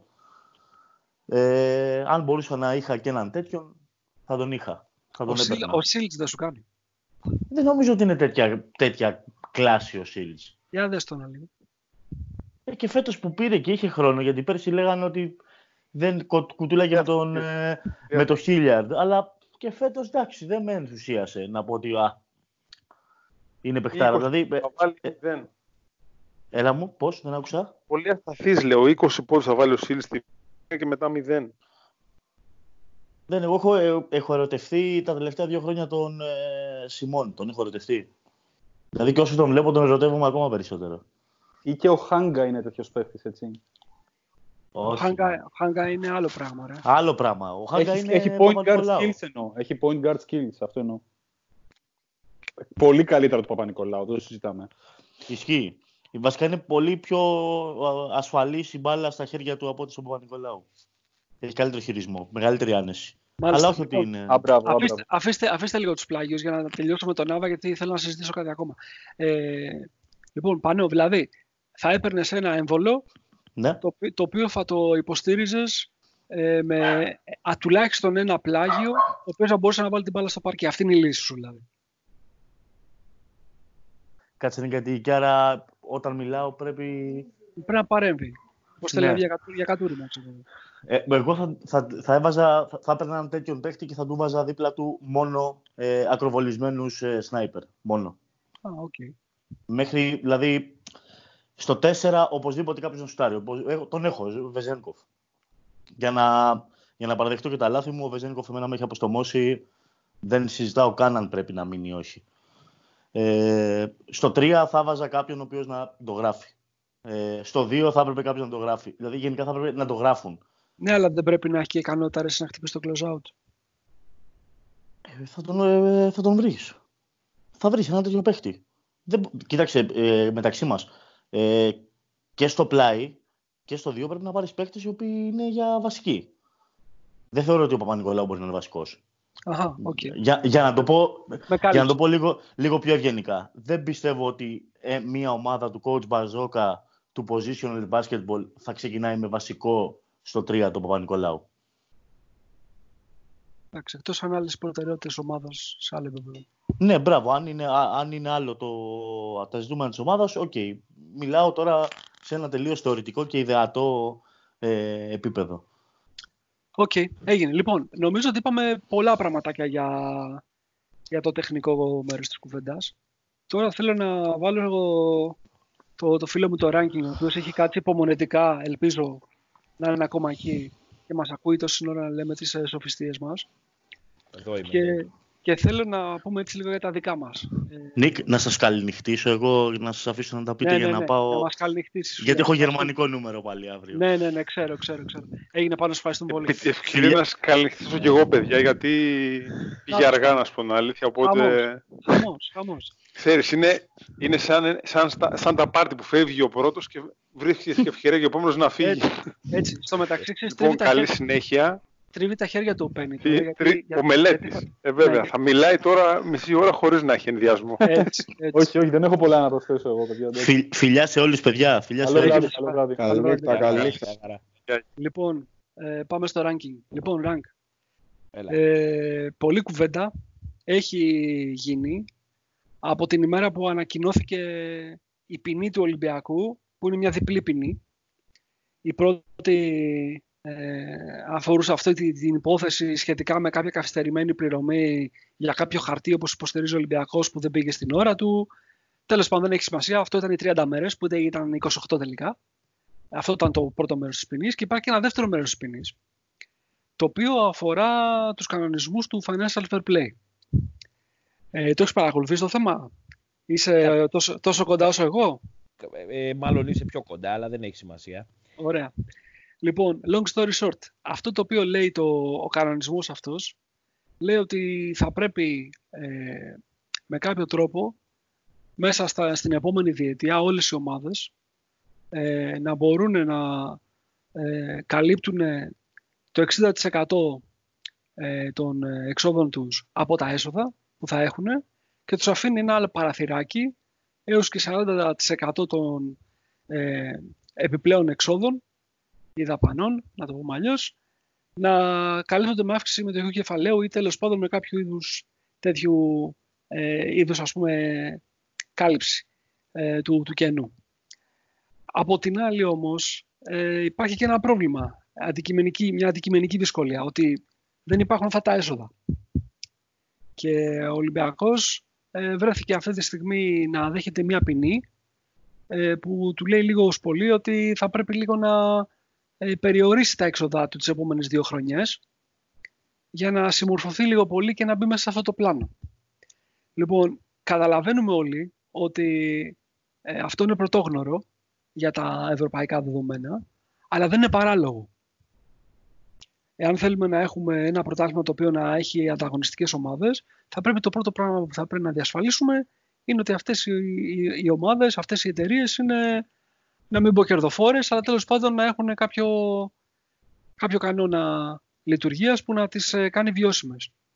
Λοιπόν, τι γίνεται τώρα με όλο αυτό, φίλε; Ε, ο Ολυμπιακός μοιάζει να είναι σε πολύ δύσκολη μοίρα. Ίσως σε μεγαλύτερη και σε πιο δύσκολη μοίρα από τα αγωνιστικά του προβλήματα όταν έχει να αντιμετωπίσει αυτό το, το ζήτημα.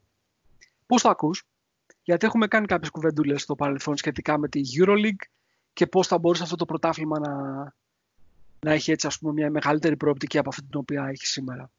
Αλλά ειδικά αυτό, για αυτή την ποινή και το financial fair play, πώς το βλέπεις το μέλλον μας; Γιατί στα δικά μου τα μάτια μοιάζει ένα έτσι πολύ μεγάλο ερωτηματικό. Πολύ gray area. OK. Okay. Κοίτα τώρα, η ποινή ε, για δύο χρόνια δεν είναι. Και είναι και ναι. κλιμακωτή νομίζω. Έτσι. Ναι, εντάξει. Ε, πρώτα απ' όλα πρέπει να λύσουμε λίγο τα δικά μας θέματα σαν ε, οργανισμός για να δούμε τι funds υπάρχουν. Γιατί μπορεί τελικά να μην σε ενδιαφέρει και ιδιαίτερα. Δηλαδή, θέλω να πω, αν ε, σου δίνει τη δυνατότητα να έχεις ε, budget 7 ε, εκατομμυρίων αντί για 8 και τελικά σε τσέπη σου έχεις 5, τι είχαμε, τι χάσαμε. Ε, αυτό θα το δούμε στην πορεία αν θα έχει effect. Υπάρχει αλλαγή στη φορολογία, άρα ίσως να επηρεάσει. Δεν είμαι σίγουρος πώς παίζει όλο αυτό. Δηλαδή αν πάει μεικτό, αν πάει καθαρό. Δεν φαντάζομαι, δεν, δεν κοιτάει φόρους αυτό το πράγμα. Ε, να σε ρωτήσω κάτι όμως. Ε, το financial fair play είναι σε ισχύ εδώ και χρόνια υποτίθεται. Από πέρσι. Από πέρσι. Και εγώ, εγώ βλέπω ότι υπάρχουν distortions στην αγορά. Δηλαδή κακά τα ψέματα, ευρωπαϊκό μπάσκετ τώρα και Euroleague, ε, πόσοι παρακολουθούν, ας πούμε, αν βάλουμε κάτω τον κόσμο versus τον κόσμο που παρακολουθεί NBA παγκοσμίως. Ε, μιλάμε για fraction. Ε, ε, Κοίταξε να δεις. Δεν, επίσημα στατιστικά εγώ δεν έχω βρει ποτέ. Ε, δηλαδή γύρω, για, σχετικά με το target group και το πόσο κόσμος παρακολουθεί. Διάβασα όμως ε, μία ανακοίνωση που έκανε το, το, το Champions League της FIBA όταν ανακοίνωσε ότι κάνει μια καινούργια σύμπραξη με κάποια αμερικάνικη εταιρεία ε, που ουσιαστικά είναι μια, θα είναι μια θηγατρική της FIBA αυτή η εταιρεία. Λοιπόν, ε, και διάβασα σε αυτή την ανακοίνωση ότι με βάση λέει, την έρευνα που έχει κάνει η FIBA, το basketball λέει, θεωρείται το δεύτερο σε δημοτικότητα ε, σπορ ε, παγκοσμίως και αυτή τη στιγμή λέει, ξεπερνάει, όχι για την Ευρώπη, προφανώς για όλο τον κόσμο, το 1 δισεκατομμύριο θεατές. Δεν ξέρω ναι, κατά πόσο... Τα 970 εκατομμύρια είναι ναι, NBA, ας πούμε. Αυτό. Ε, ε, κοίταξε τώρα, ε, εμένα με, με προβληματίζουν μερικά πράγματα. Πρώτα απ' όλα, καλά κάποιες περιπτώσεις τις ξέρουμε, distortions στην αγορά, δηλαδή Barcelona, Real, ξέρουμε ότι δεν βγάζουν δεν καλύπτουν στην πραγματικότητα το financial fair play, δεν έχουν τίποτα Από το μπάσκετ. από το μπάσκετ. Το, το μπάσκετ και τα καλύπτουν επειδή σαν σωματείο είναι ένα κοινό πράγμα, ας πούμε ένας κουβάς που πουλήσαμε το Messi, ξέρω εγώ, και πήραμε και ένα παίχτη για το μπάσκετ για να μην παραπονιούνται. Ε, δεν ξέρω η σε κάπως περνάει από αυτό το πράγμα. Δεν, δεν έχω καταλάβει. Οι άνθρωποι πρέπει να έχουν λιγότερο κόσμο από όσο έχουμε κι εμείς στους αγώνες τους. Δεν ξέρω τι γίνεται εκεί και πόσο αυστηρό τελικά είναι το financial fair play στον έλεγχό του. Δηλαδή εμφανίζεται μια εταιρεία και κάνει μια, ε, κάνει ένα promotion ας πούμε, σου βάζει το, τη διαφήμιση στη φανέλα και σου δίνει 30 εκατομμύρια. Και τελικά η εταιρεία είναι συνδεδεμένη με τον ιδιοκτήτη που έχει και την ομάδα. Το ελέγχει κανείς το αυτό; Οποίο, το οποίο θύμιζε λίγο πολύ την ε, χορηγία που είχε κάνει ο Παναθηναϊκός νομίζω πέρσι. Με αυτή την εταιρεία Superfoods, αν δεν κάνω λάθος. Σωστά, σωστά, μπράβο, το είχε κάνει. Το είχε κάνει. Και είναι ένας έμεσος τρόπος να αυξήσεις τα έσοδά σου, ας πούμε. Ε, εάν δεν, τελικά δεν το ελέγχει κανείς και δεν υπάρχει πρόβλημα με αυτό, είναι ένας έμεσος τρόπος να αυξήσεις νόμιμα τα έσοδά σου και να ξεπεράσεις το σκόπελο. Αν θες δηλαδή να βρεις παραθυράκια, από ό,τι φαίνεται μάλλον υπάρχουν. Τώρα το πώς θα γίνει, αν μιλάμε χωρίς παραθυράκια, το πώς ο Ολυμπιακός θα έχει παραπάνω έσοδα για παράδειγμα, ε, πρώτα απ' όλα υπάρχει έμεσος. Η έμεση μεθοδολογία είναι όταν θα ανέβει εμπορικά το προϊόν της Ευρωλίγκας. Αλλά αυτό τώρα είναι μεγάλη κουβέντα. Και, και, δεν, το, είναι... και δεν το ελέγχεις κιόλας, έτσι. Δεν το ελέγχεις, δεν το, αλλά αυτό πρέπει, δεν ξέρω τι πρέπει να γίνει εκεί. Να αυξηθούν οι ομάδες, να μπουν και άλλες αγορές μέσα. Δεν ξέρω τι πρέπει να γίνει. Αγο, ξέρεις, ας πούμε, Βόρεια Αφρική. Δεν νομίζω θα ανέβαζε ιδιαίτερα τη δημοτικότητα του σπορ, αλλά προσπαθείς να σκεφτείς και κάτι που να κάνει λίγο νόημα. Ε, ο Ολυμπιακός νομίζω ότι η κίνηση που ενδεχομένως να αλλάξει την ιστορία κάποια στιγμή θα είναι ένα καινούριο γήπεδο. Εγώ δηλαδή εκεί έχω καταλήξει. Εντάξει, βλέπουμε καινούριες χορηγίες, κάτι κάναν και με τη, με τη φανέλα πρόσφατα και την εταιρεία που μας δίνει και δεν ξέρω εγώ τι, αλλά αυτά δεν είναι για να πεις ότι θα σε, θα σε εκτοξεύσουν. Ένα νέο γήπεδο ίσως να αλλάξει τα πράγματα και να στηθεί... Το οποίο σημαίνει, συγγνώμη το οποίο σημαίνει κυρίως εναλλακτικές πηγές εσόδων, οι οποίες δεν θα προέρχονται απαραίτητα μόνο από την αθλητική δραστηριότητα. Αυτό δηλαδή ουσιαστικά θέλουμε να πούμε. Ναι, ναι, ό, όλα αυτά είναι λίγο μαρκετίστικα τελικά. Δηλαδή και όσον αφορά τη Λίγκα στο σύνολό της και όσον αφορά την κάθε ομάδα μεμονωμένα. Ε, πώς θα μπορέσουν να φέρουν νέα έσοδα από τα καθιερωμένα βάζω μια διαφήμιση στη φανέλα και έρχεται κόσμος στο γήπεδο να με δει. αυτά δεν αρκούν. Δηλαδή το budget των 8 εκατομμυρίων ας πούμε του Ολυμπιακού είναι πολύ φυσιολογικό. Δεν το βρίσκω χαμηλό. Πάρα πολύ φυσιολογικό για την αγορά. Μη σου πω και ψηλό ότι είναι. Για, την, Ελλάδα, για την Ελλάδα είναι ψηλό, γιατί η EuroLeague είναι περίπου στα, στα μέσα προς τα κάτω, με βάση τα φετινά. Αντι, λοιπόν. Αντικειμενικά για την εμπορική δύναμη της EuroLeague είναι πολύ καλά τα λεφτά του Ολυμπιακού. Δηλαδή, αυ, αυ, γι' αυτό μίλησα για distortion στην αρχή, ότι όταν κάποιοι δημιουργούν έσοδα, κάνουν εσωτερική δημιουργία εσόδου, ας πούμε, και ξαφνικά έχουν ένα budget 40 εκατομμυρίων, 30, δεν ξέρω τι έχει η Τσασεκά για παράδειγμα, ε, δεν είναι αντιπροσωπευτικό του τι δίνει το άθλημα πίσω σε αυτούς, στην πραγματικότητα. Φουσκωμένα, έχουν φουσκώσει τα πράγματα για να, για να είναι αυτοί που είναι, ας πούμε, να είναι 20 χρόνια σερή σε Final Four, γιατί έτσι γουστάρουν. Δηλαδή το 8 εκατομμύρια είναι φυσιολογικό νούμερο. Εκεί, είναι, εκεί θα περνάνε τα budget των ευρωπαϊκών ομάδων. Το παραπάνω δεν έχει ιδιαίτερο νόημα, εμπορικά. Να. Λέω εγώ. Ένας, ένας άλλος τρόπος ε, δημιουργίας εσόδων αγωνιστικά και όχι εμπορικά ε, είναι να γίνεις selling club. Ε, όχι όμως με την έννοια που είναι το ποδοσφαιρικό selling club, γιατί έχει και διαφορετικά τα μεγέθη.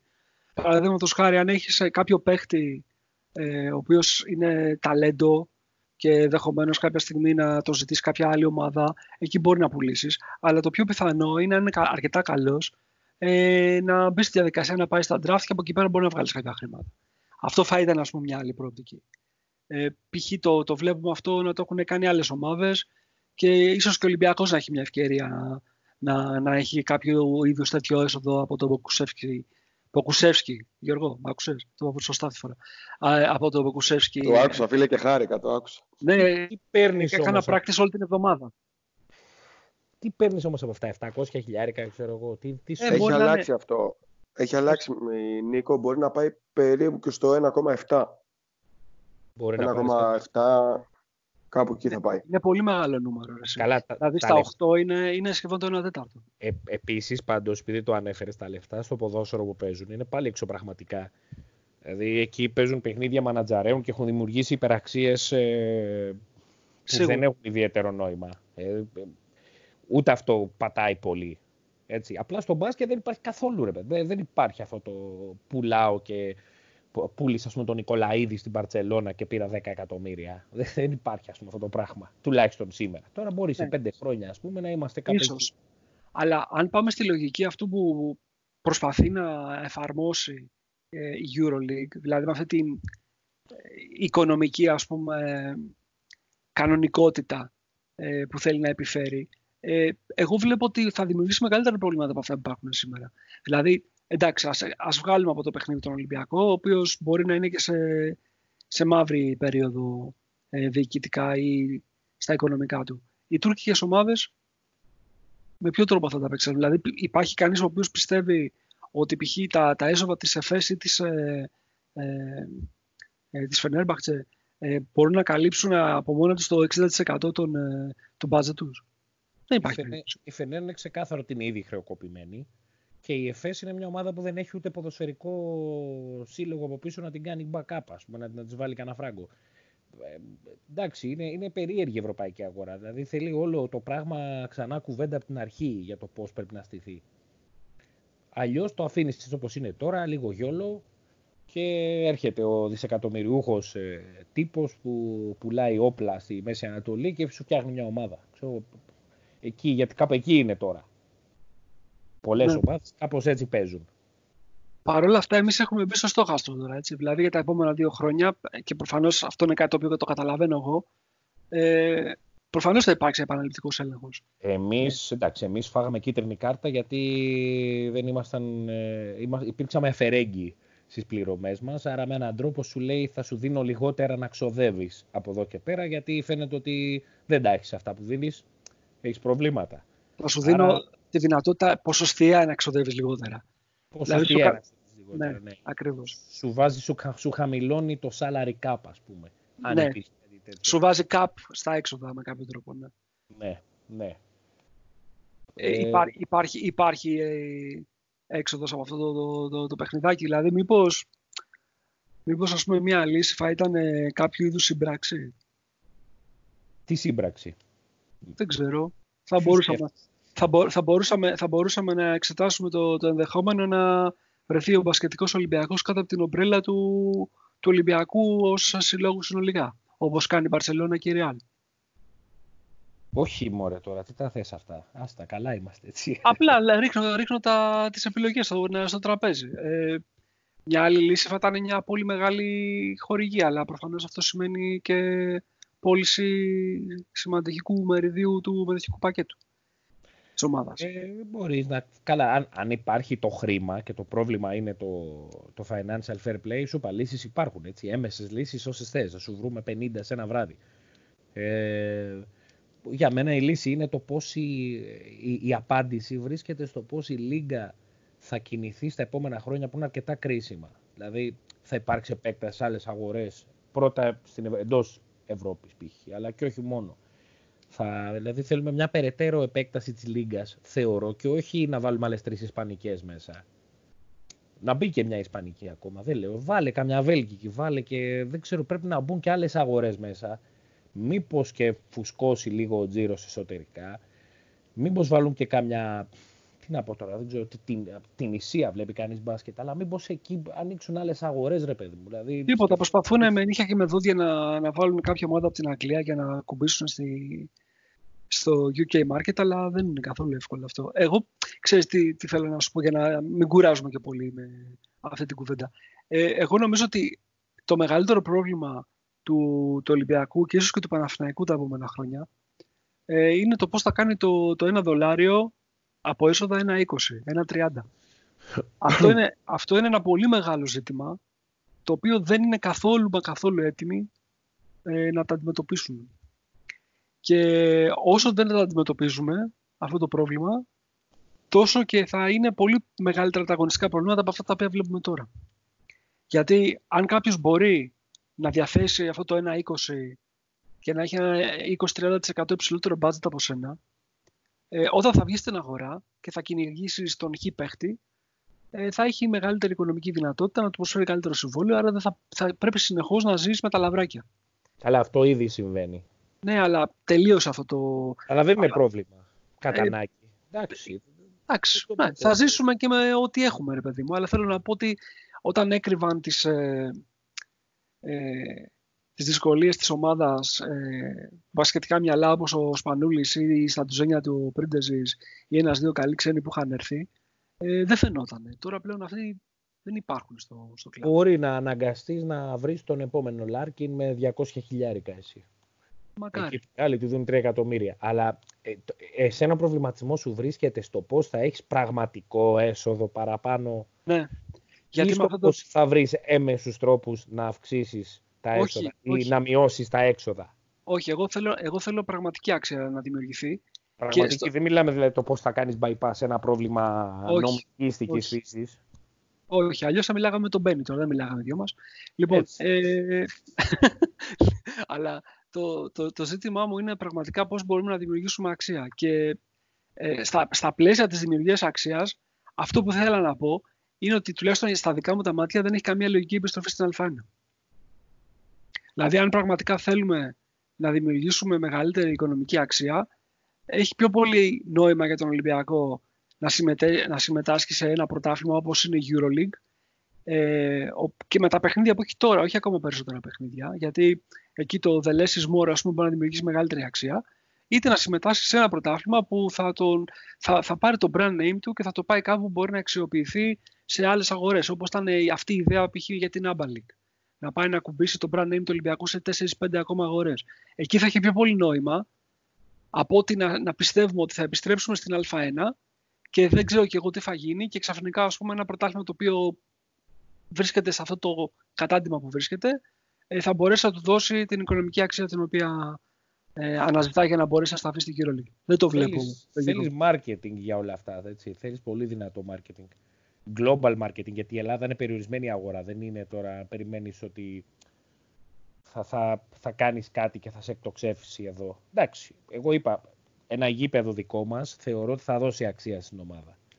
Αλλά από εκεί και πέρα, αν θέλεις να πεις ότι περνάω σε άλλα επίπεδα, πρέπει μάλλον να βγεις και αλλού. Να βγεις.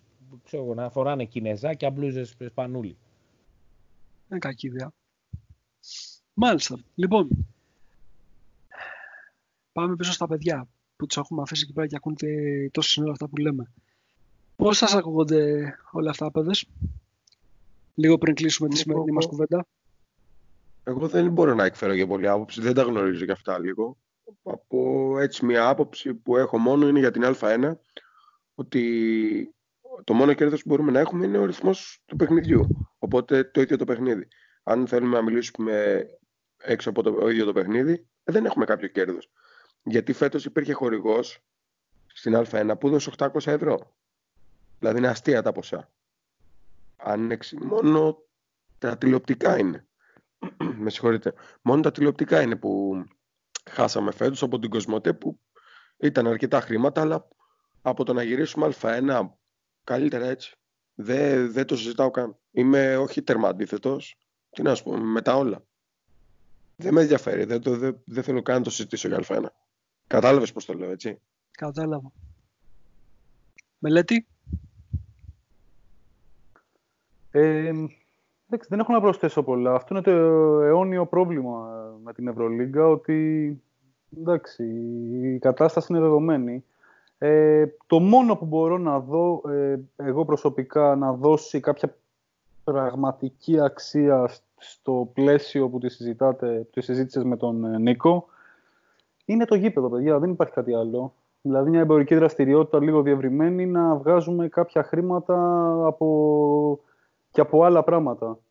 Ε, και ένα καλό γήπεδο να γεμίζει, δηλαδή βλέπουμε την ομάδες όπως η Μακάμπη, η Ζαλγκύρης και τα λοιπά που είχαν τα προηγούμενα χρόνια δεν ήταν και τόσο καλές ε, αγωνιστικά. Σιγά σιγά με το που έφτιαξε το αγωνιστικό το γήπεδο γέμισε, η Ζαλγκύρης έχει και ένα πιο μικρό budget.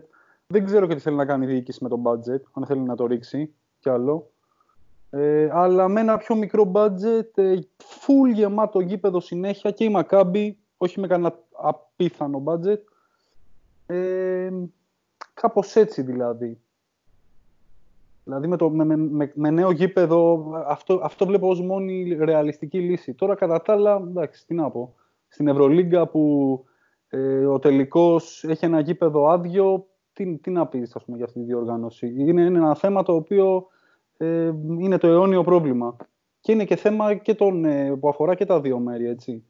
Και Εντάξει, τον... πάντως εσύ το, αυτό το και τελικός, με, τελ, τελικός με γήπεδο άδειο για ποια χρονιά αναφέρεσαι; Ε, Νίκο, ε, κα, καταλαβαίνεις τι σου λέω. Ε, τώρα άμα πάει να παίξει τελικό η Λοκομοτήρ Κουμπάν με την... Ε, ε, που έφτασε ένα βήμα, ας πούμε, έτσι, με την Μπασκόνια, ε, το γήπεδο δεν θα είναι φυσικά.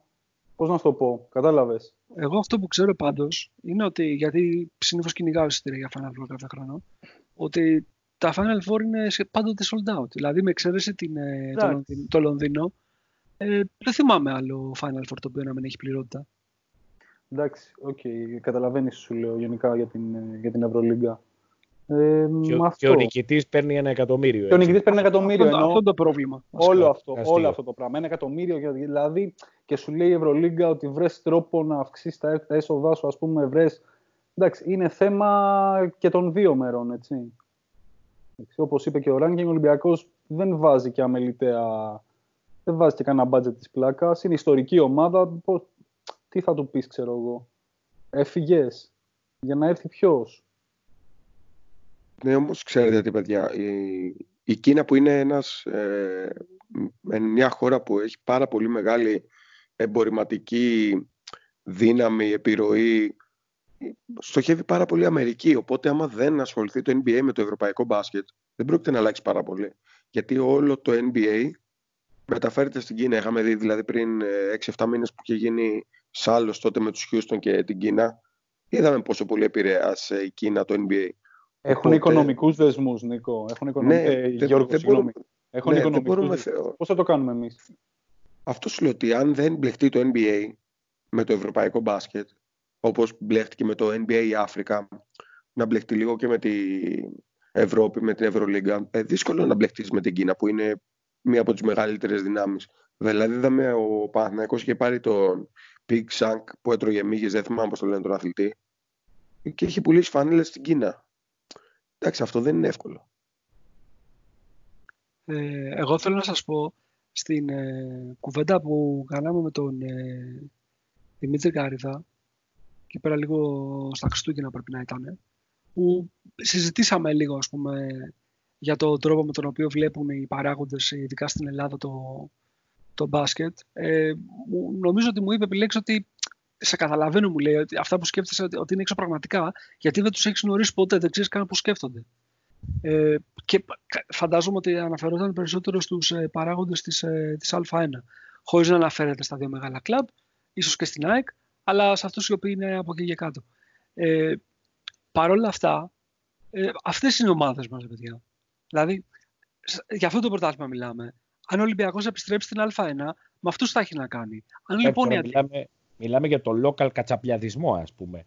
Αυτό θέλω να πω. Δηλαδή και να, για- να πες ότι έχεις την καλύτερη το- το- των προθέσεων και θες να γυρίσεις και να αναβαθμίσεις το προϊόν και θες να κάνεις ε, επενδύσεις και θες να φτιάξεις και γήπεδο. Να παίζεις τώρα σε ένα πρωτάθλημα που κακά τα ψέματα ξέρουμε ότι στείνονται συγκεκριμένοι αγώνες ε, α- αγωνιστική παραγωνιστική για να μπορέσουν να βγάλουν ας πούμε, κάποιοι, κάποιοι κάποια χρήματα για να πληρώσουν τα συμβόλαια των Αμερικανών. Ε, Γι' αυτό το μπάσκετ μιλάμε. Δηλαδή για- σε αυτό το μπάσκετ θέλουμε να γυρίσουμε. Από την άλλη, λες εντάξει, ε, βγήκα εκτός από αυτό και τώρα τι, με τι έχω να κάνω; Έχεις να κάνεις μόνο με τη EuroLeague η οποία σου λέει είσαι μόνος σου. Βρες τρόπο να δημιουργήσεις αξία. Νομίζω ότι υπάρχει ένα πρόβλημα ε, το οποίο έρχεται με γοργά βήματα κατά πάνω μας. Κανείς δεν μπορεί να καταλάβει πόσο μεγάλο είναι. Εγώ βλέπω στα επόμενα δύο χρόνια, τουλάχιστον τον Ολυμπιακό, για τον Παναθηναϊκό δεν έχω άποψη και δεν μπορώ να γνωρίσω σε λεπτομέρεια αυτά που ξέρω τέλος πάντων για τον Ολυμπιακό, ότι θα είναι ένα πολύ δύσκολο ζήτημα. Πολύ δύσκολο ζήτημα. Δηλαδή, μπορεί σε δύο χρόνια να υποχρεωθούμε να, μειωθού- να, να, να ρίξουμε τον πάντα στα 6 εκατομμύρια λόγω του financial fair play. Και αυτή είναι η πραγματικότητα. Και δεν ξέρω πώς θα τη λύσουμε την πραγματικότητα αυτή. Δηλαδή, το, το πρόβλημα αυτό, δηλαδή πώς θα το αντιμετωπίσουμε. Ε, και ήθελα να το αναφέρω γιατί εντάξει, Νίκο, είναι, είναι, είναι να μεγάλο. ρωτήσω κάτι. Η συμφωνία με την Under Armour ε, είναι από του χρόνου ή ε, είναι επίσημο ή έτσι απλά έχει ακουστεί; Από Δεν του ξέρω, δεν χρόνου. έχω, δεν έχω διαβάσει ανακοίνωση. Α, οκ. Δηλαδή Πάντως- απλά πάλι Αλλά μην, διαρροή, ας φανταστείς, πούμε. μη, φα, μη φανταστείς ότι θα είναι κάτι διαφορετικό από την προηγούμενη σύμβαση που είχες. Ε, Δηλαδή, Νομίζω να- θα είναι από κάτι ό,τι- καλύτερο, γιατί από και η ό,τι Under Armour ξέρω- θέλει να μπει στην ευρωπαϊκή αγορά, ας πούμε. Ναι. Και από ό,τι ξέρω, η με- συμφωνία με την ΑΕΚ είχαμε, όσο παράξενο και να ακούγεται, πολύ πολύ πολύ μικρό ποσοστό από τις πωλήσεις φανελών και τέτοια. Δεν Τώρα, ξέρω αυτό. δεν αυτό, ξέρω. αυτό, αυτό που ξέρω ότι, ότι η μόνη πραγματικά έτσι, μεγάλη συμφωνία ήταν αυτή πέρυσι με την Big Win. Ε, δεν υπάρχουν τέτοιες μεγάλες... Ε, Τριλικοί μάγκες Αγγελόπουλοι. Ναι. δεν, ξέρω, δεν ξέρω αν θρηλυκοί μάγκες μπορούν να βγάλουν ε, λαγό από το καπέλο. Αλλά Φτιάχνουμε Πραγματικά- μια offshore στην, κάπου στην Ικαράγουα. δεν μπορείς ρε. Δεν μπορείς ρε. Δεν μπορείς. Σκέψου το λίγο πώς δουλεύει το μοντέλο. Δεν μπορείς να το κάνεις αυτό. Εντάξει, ήταν μεγάλη καμπάνα. Ήταν μεγάλη καμπάνα αυτό με το. Δεν μπορώ να το... αυτό, αυτό είναι ένα πρόβλημα που δεν, λύ- δεν λύνεται λογιστικά, Ρενίκα. Αυτό θέλω να σου πω. Καταλαβέ. Είτε θα αυξήσεις τα έσοδα, είτε απλά δεν μπορείς να, να παίξεις με τα big boys. Θα τα αυξήσεις τα έσοδα, θα πάρεις μια χορηγία. Ε, μπράβο, αλλά πώς θα την πάρεις αυτή τη χορηγία αν δεν δώσεις ε, μέρος του μετοχικού σου πακέτου; Γιατί πρέπει να δώσεις μετοχές για να πάρεις χορηγία; Ε, όχι, όχι απαραίτητα, αλλά έτσι όπως έχουν έρθει τα πράγματα, έτσι μοιάζει. Όχι, θα έρθει μια χή εταιρεία και θα πει προσφέρω 2 εκατομμύρια για να διαφημιστώ, η οποία είναι... Ναι, διαφήμιση. χορηγή, ναι. Εντάξει. Εντάξει, Νίκο, είναι αυτό που λέμε, είναι το αιώνιο πρόβλημα. Ε, δεν ξέρω κατά πόσο η Ευρωλίγκα. η κυ- Δεν, δεν, δηλαδή, ποια είναι, ποιες είναι οι κυρώσεις, ότι θα σε πετάξει εκτός συμβολέου, ας πούμε. Όχι, ρε, σου βάζει Μπορεί κάπου. να σου αγγείλει τη τα πόσα σύμβαση, έξω- δεν- σου δεν βάζει είσαι εκεί κάπου. πέρα. Δεν νομίζω, ρε φίλε. Όχι, εντάξει. όχι, άκου, άκου. Α, Να το πάρουμε Πρόστιμα είχε πάντως μέχρι πρόσφα- πρόσφατα. Παιδιά, τα, τα πρόστιμα δεν είναι, δεν είναι σημαντικά τώρα. Εντάξει, είναι ε, μικρά τα πρώτα πρόστιμα. 70-75 χιλιάρικα νομίζω ήταν. Δεν είναι αυτό που θα σε διαλύσει. Αυτό όμως το οποίο σου κάνει είναι ότι σου λέει έχεις 10 εκατομμύρια. Τα 6 εκατομμύρια, τα 6 εκατομμύρια, από τις, αν το budget σου είναι 10 εκατομμύρια, τα 6 εκατομμύρια πρέπει να είναι έσοδα. Τα άλλα 4 μπορείς να τα κάνεις αύξηση με δικό κεφαλαίο. Λοιπόν, αν λοιπόν εσύ θέλεις να είσαι ανταγωνιστικός και είσαι στα 8 και θες να πας στα 10, θα πρέπει να αυξήσεις τα έσοδά σου. Αυτό είναι το θέμα. Και εμείς αυτή τη στιγμή δεν μπορούμε να αυξήσουμε τα έσοδά μας. Έτσι, έτσι μοιάζει. Ναι. Θα σου πει λοιπόν, οκ, και αν δεν το κάνεις, Θα πληρώνεις πρόστιμα και θα Πρόστιμο. μπορεί. Αυτό που σου έκανε τώρα, που σου λέει θα ότι. πληρώνεις για- πρόστιμο. για- Θα βάζεις ένα για- πρόστιμο για κανονισμό και θα το πληρώνεις μία στο τόσο. Δεν Ε, θα ξέρω, κάνεις- δεν ξέρω θα αν είναι κάνεις τόσο αυτό απλό. λοιπόν. Θα Δεν κάνεις ξέρω αν είναι αυτό. τόσο απλό. Θα Δεν το ξέρω αν είναι πληρώνεις τόσο το απλό. πρόστιμο, Νικό. Θα τα πληρώνεις τα Εσύ- πρόστιμα. ρε, εσύ, Πέννη, δεν ξέρω αν είναι τόσο απλό. Γιατί αν διαβάσεις τους Δεν μπορεί κανονισμού. να σου... Νικό, άκου λίγο. Ε, εσύ ως εταιρεία, δεν μπορεί ο άλλος... Τι, θα σου κλείσει την εταιρεία, τι θα σου κάνει; Μα είναι την κοινοπραξία, ρε, η εταιρεία. Η- Οκ, η, η ναι. EuroLeague είναι αυτοί οι 11. Ναι. Αυτοί οι 11 λοιπόν ψηφίσανε μεταξύ τους ότι θα εφαρμόσουν από κοινού αυτό, αυτόν τον κανονισμό. Ωραία, αν, θα λοιπόν, βάζει, αν, αν λοιπόν οι 10 τον εφαρμόζουν και ο ένας δεν τον εφαρμόζει, Θα τον πετάξουν μπορεί, θα έχεις προ... δεν θα τον πετάξουν έξω, αλλά θα έχεις κυρώσεις. Θα υπάρχουν ρήτρες, φαντάζομαι. Προφανώς, προφανώς. Απλά, εντάξει, οκ. Δεν μπο... Ναι, εντάξει. Για μένα μου φαίνεται Κάπως- ακραίο να, να σε πετάξει έξω, γιατί αυτό είναι το ζήτημα. είπα να σε Εκεί- πετάξει Εκεί θα έχεις, εκεί θα έχεις ζήτημα. Λέω ότι σε βάζουν, συμβολέου. σε βάζουν βάση, κανα- με, με- μέσα από αυτό το, το rule, σε βάζουν σε, σε δρόμο μη ανταγωνιστικό. Αυτό λέω. Κάπως θα πρέπει να πληρωθεί και ο μισθός του Μπερτομέου. Οπότε από τα πρόστιμα. Θα τη βρούμε την άκρη. θα τη βρούμε Κλέφτης την θα άκρη. γίνει. Ρε, θα, τη βρούμε, θα τη βρούμε την άκρη. Θα, διακα- θα διακανονίζουμε κανένα πρόστιμο. Εντάξει, κομπλέ τώρα, σιγά. Παντού Έτσι. συμβαίνουν αυτά τώρα. Αυτά είναι τα, αυτά είναι τα λιγότερα. Κάτσε να γίνουμε λίγο ομάδα, γιατί εδώ πέρα και με 20 εκατομμύρια μπάτζα, αν υπάρχει λογική, το βλέπεις. Γιατί Ζαλγκύρη με μικρότερο μπάτζετ, μικρότερο μπάτζετ από εμάς έχει. Όχι πολύ, αλλά μικρότερο. Μια χαρά δεν είναι τέτοιο, δεν, οργανισμός δεν είναι. Και το Final Four της ε, πήγε, πήγε και, το, και την οχτάδα χτυπάει και Για το τη- γήπεδο για τη- φύσκα, για ε, την δεν πέφτει καρφίτσα. Για τις Αλγύρες αυτό είναι επιτυχία. Για, Είναι- τον, είναι για, ένα- τον, για, για τον Ολυμπιακό δεν είναι επιτυχία. Εντάξει, Η Ζαλγκύρης είναι Τι να ομάδα κάνεις, ρε Νίκο, όταν ο πρότυπο. άλλος έρχεται, έρχονται, υπάρχουν μια, μια fixed πεντάδα οι οποίοι βάζουν 40 εκατομμύρια. Το μόνο που μπορείς να κάνεις είναι να έχεις τον καλύτερο παίχτη στην Ευρώπη. Όπως έκανε με τον Σπανούλη όταν ήταν ε, πιο μικρός. Άμα δεν πάρεις τον καλύτερο παίχτη στην Ευρώπη, δεν, μπορεί, δεν υπάρχει άλλος τρόπος. Και καθόμαστε και αναλύουμε και τέτοιο και το ένα και το άλλο και να πάρουμε και να δείξουμε. Εντάξει. Κομπλέ. Α συμβιβαστούμε και θα τον βρούμε τον παιχταρά. Κομπλέ. Θα ξαναγίνει, ξέρω εγώ. Αλλά δεν μπορείς να είσαι συνέχεια έτσι. Cheat. Ενώ υπάρχουν 5-6 ομάδες που βάζουν 40 fixed, πάρτινα. Δεν διαφωνώ σε αυτό. Δεν διαφωνώ σε αυτό. Αλλά το θέμα είναι ότι αυτοί οι οποίοι βάζουν τη 40 θα πρέπει να έχουν και τα αντίστοιχα έσοδα. Έτσι.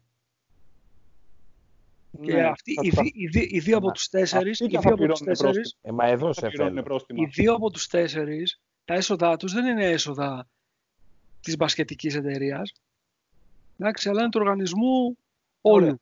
Και είναι κατά την ομπρέλα του οργανισμού. Δεν, δεν τους κουνάει κανείς. Δεν μπορεί να σου κάνει Ακριβώς. παρέμβαση. Εκεί, εκεί δεν σου μπορεί να σου κάνει παρέμβαση. Δεν θα σου, δεν θα σου- δεν θα σου πει και ποιος θα έχει χειριστεί την, την εταιρεία σου. Κομπλέ. Νο- Ό,τι νομίζω- γουστάρεις. νο- νο- Οι Ρώσοι που τα βρίσκουν, τι τους δίνει η Gazprom το χρόνο; Οι Ρώσοι, ναι, εντάξει, είναι ένα θέμα. Αλλά τι θα κουμπίσει τους Ρώσους; Κάν, κάν, Είναι- κάνουμε πλάκα τώρα. Θα βγάλουμε την. ε, θα- αυτοί καν θα πληρώνουν πρόστιμα. Η- αυτή η εταιρεία ρε, με, Σκεφτήκανε. το, με τον Νικέλιο δεν είναι που είναι από πίσω της Νόρ Νικέλ, πώς λέγεται. Αυτή, ναι, αυτή που, την ξέρω. αγόρασαν, που την Είναι. αγόρασαν όταν έπεσε η Σοβιετική Ένωση για ένα ευρώ. Έτσι. Και Όλες απέκτησε έτσι αγοράστηκαν ένα τότε. τρισεκατομμύριο market value μετά από τρία χρόνια, ας πούμε. Ας μην Τέλος κάνουμε πάντων. την κουβέντα τώρα, ναι. Τέλος πάντων, τέλος πάντων. Λοιπόν, εγώ αυτό που θέλω να πω και έτσι και να το κλείσουμε, γιατί έχουν περάσει και τις δύο ώρες, ρεκόρ ε, σε podcast. Ε, εγώ, σαν Νίκος δηλαδή, το βλέπω ένα, ίσως το μεγαλύτερο πρόβλημα που έχει να αντιμετωπίσει ο Ολυμπιακός τα επόμενα χρόνια. Μεγαλύτερο καταγωνιστικό. Και είναι, Ναι. είναι εταιρικής φύσεως. Καθαρά. Όπως σου είπα να το δούμε γιατί θα εξαρτηθεί και από τη- το τι μπορεί να κάνει έτσι και αλλιώς η διοίκηση. Γιατί μπορεί να μην μπορούν έτσι και αλλιώς οπότε να μην έχει θέματα. Δηλαδή, Το δέχομαι, το δέχομαι και το καταλαβαίνω αυτό που λες. Το αν και καταλαβαίνω. βλέπω Παιδιά. βελτιωμένη εικόνα. Παιδιά, αυτό δεν είναι τίποτα μπροστά στα 900 χιλιάρικα συμβόλαιο μάτζαρι που ξεπορτωθήκαμε, έτσι. Από τη στιγμή που έγινε αυτό, εγώ μετά δεν με χαλάει τίποτα. Πραγματικά όμως. Τα 900 χιλιάρικα στα 200 πόσα παίρνει μέσα σε πόσο καιρό, έτσι; Τέλος πάντων. Λοιπόν, τέλος πάντων. Λοιπόν, είχαμε, δεν είχαμε, το γυρίσαμε πάλι στα συμβόλαια. Λοιπόν, ε, Να πω ένα τελευταίο μόνο πες για Νίκ. να κλείσουμε κιόλας. Ε, διάβαζα πρόσφατα και ένα, ένα άρθρο για τον ε, Stern, που τον λέγανε τον κομισάριο του NBA. David, David Stern. Μπράβο, για τον David Stern. Ο οποίος ε, έλεγε το πώς ξεκίνησε όταν ανέλαβε αυτό στο NBA και πώς ανέβασε στην ουσία την εμπορική αξία του προϊόντος μέσα σε 20-30 χρόνια και το έκανε από πέμπτο άθλημα στην Αμερική, τέταρτο ας πούμε τι ήταν, το έκανε δεύτερο και με παγκόσμια παρουσία. Αυτό ε, πρέπει να γίνει μάθημα για το πώς θα διαχειριστεί και η Ευρωλίγκα κάποια στιγμή το προϊόν της. Δηλαδή δ- δ- αυτό που γίνεται αυτή τη στιγμή είναι ένα τίποτα, είναι πάρα πολύ στατική. Ε, εκεί χρειάζεται μια μεγάλη αλλαγή και μετά ας βάλουν και financial fair play, ας βάλουν και ό,τι θέλουν, ας βάλουν και salary cap, ας βάλουν και draft. Αλλά πρέπει να, να ξεκινήσουν να δουν πώς το προϊόν που κρατάνε στα χέρια τους θα πάρει αξία κάποια στιγμή, γιατί ακόμα δεν έχει αξία. Το παρακολουθούν πέντε χώρες στον κόσμο. Νικό, ε, με ποιο τρόπο, τι, για πες, ε, ε, εννοώ εν τέλει τι είπε, με ποιο τρόπο κατάφερε να αυξήσει την ε, ας πούμε εμπορική Όπ. του αξία; Δεν θυμάμαι τώρα λεπτομέρειες, έτσι. Γιατί- Απλώς ήταν το ναι. ότι ανέλαβε κάτι και με ενέργειες συγκεκριμένες marketing προφανώς ενέργειες, δηλαδή το πώς το διαφήμισε και το, του έδωσε άλλη υπόσταση, το πήγε Η σε πρώτη άλλα του λεπτά. ενέργεια, θυμάσαι ποια είναι; Η πρώτη του Θυμάσαι, ενέργεια ήταν με το δεν θυμάμαι Hollywood. τίποτα. Η Για πρώτη πες. του ενέργεια ήταν οι ηθοποιοί του Hollywood, οι καλύτεροι αστέρες από το Hollywood, να πηγαίνουν στην πρώτη σειρά στα μάτια του NBA και να λένε ε, αυτό είναι το μπάσκετ, αυτό είναι το NBA και όλοι οι αστέρες είναι εδώ. Λέγανε Jack ένα συγκεκριμένο σλόγκαν. Ναι, δεν ήταν μόνο ο Jack Nicholson, ήταν πάρα πολλοί. Και όσοι δεν δεχτήκανε, όταν είδαν ότι υπήρχε επιρροή και μεγάλη διαφήμιση, τότε δεχόντουσαν και παραπάνω και παραπάνω. Το πρώτο του Έχει ο δίκιο ο πρώτος στόχος Γιώργος. ήταν αυτός Έχει που δίκιο το είχε ο Γιώργος. κάνει στα μέσα του 80, κάπου εκεί το είχε κάνει. Και το Και άλλο- μετά και ήταν το- η, το- η μάχη με την Converse και την Nike. Η μεγάλη μάχη μετά. Που Ή- ήταν προσπάθησε αυτό- να κάνει. Ήταν αυτό, Για ήταν ότι, πρεσνικός. Ότι πάτησε και πάνω στο, στη μονομαχία των Lakers ε, με τους ε, Celtics και του Larry Bird με τον ε, Magic Johnson και ε, χρησιμοποίησε και λίγο το φιλετικό για να δημιουργήσει έτσι μεγαλύτερο ενδιαφέρον. Και το τε- τρίτο ήταν το Global Reach, ότι ε, ε, επένδυσε σε πολύ μεγάλο βαθμό στην προβολή του, ε, του NBA και εκτός Αμερικής. Ε, αλλά είναι παιδιά διαφορετικά τα μεγέθη. Πάντως, δηλαδή, εκεί, είναι άλλο παιδιά, πράγμα. Νομίζω το μεγάλο boom έγινε και με τον Τζόρνταν, έτσι. Και εκεί πέρα γενικά το όλο ζήτημα και για- ο λόγος που είναι και δημοφιλές στο άθλημα το, και το, το δημοφιλές στο NBA και σε όλο τον κόσμο είναι πρωτίστως οι παίχτες, έτσι, παιδιά. Δηλαδή όταν έχεις τον Τζόρνταν, όταν έχεις τον Λεμπρόν, όταν έχεις αυτούς τους παίχτες, καθόμαστε και τους βλέπουμε εμείς και χάνουμε τον ύπνο μας, να πούμε, στην Ελλάδα, κατάλαβες. Ε, πρωτίστως είναι, Υπήρχαν θέμα- όμως, είναι, μελέτη- είναι θέμα παιχτών, πρωτίστως. Μελέτη, εκεί πέρα πήγε- βλέπεις ένα γήπεδο NBA και από τις 20.000 που χωράει, οι 15 φοράνε μπλούζα LeBron James. Το ξέρω, Εδώ ρε. πέρα. Για, Πας δεν στη στο Βαρκελόνα αυτό το σεφ και ποδόσφαιρο, βλέπεις, ας πούμε, Γιώργο. ναι, βλέπεις 2.000 φοράνε σπανούλι, ας πούμε, πρίντες Ναι. και άλλοι είναι όλοι άλλοι είναι με μπουφάν και τέτοια. Δηλαδή Ναι, ναι, και η Μα δεν στην ΚΑΕ- Βαρκελόνα στο και- ποδόσφαιρο. Η κερκίδα της είναι κάτι Κινέζι και τέτοια. Αλλά ξέρεις, εκεί παίζουν και καλύτεροι παίχτε. Είναι τελείως προσω... είναι, έχει μεγάλο, σε μεγάλο βαθμό είναι προσωποκεντρικό το θέμα. Κατάλαβες. Εντάξει, όχι. Δηλαδή, ο εγώ διαφωνώ Λεμπρόν- λίγο να σου πω το γιατί. Γιατί όταν π.χ. μια εμφάνιση του Ολυμπιακού του αρχικού έχει 90 ευρώ και του LeBron James έχει 50, ε, sorry Ναι. ρε φίλε, κάποιος θα πάρει του LeBron. Όλα έχουν τη, τη, τη Εντάξει, σημασία τους.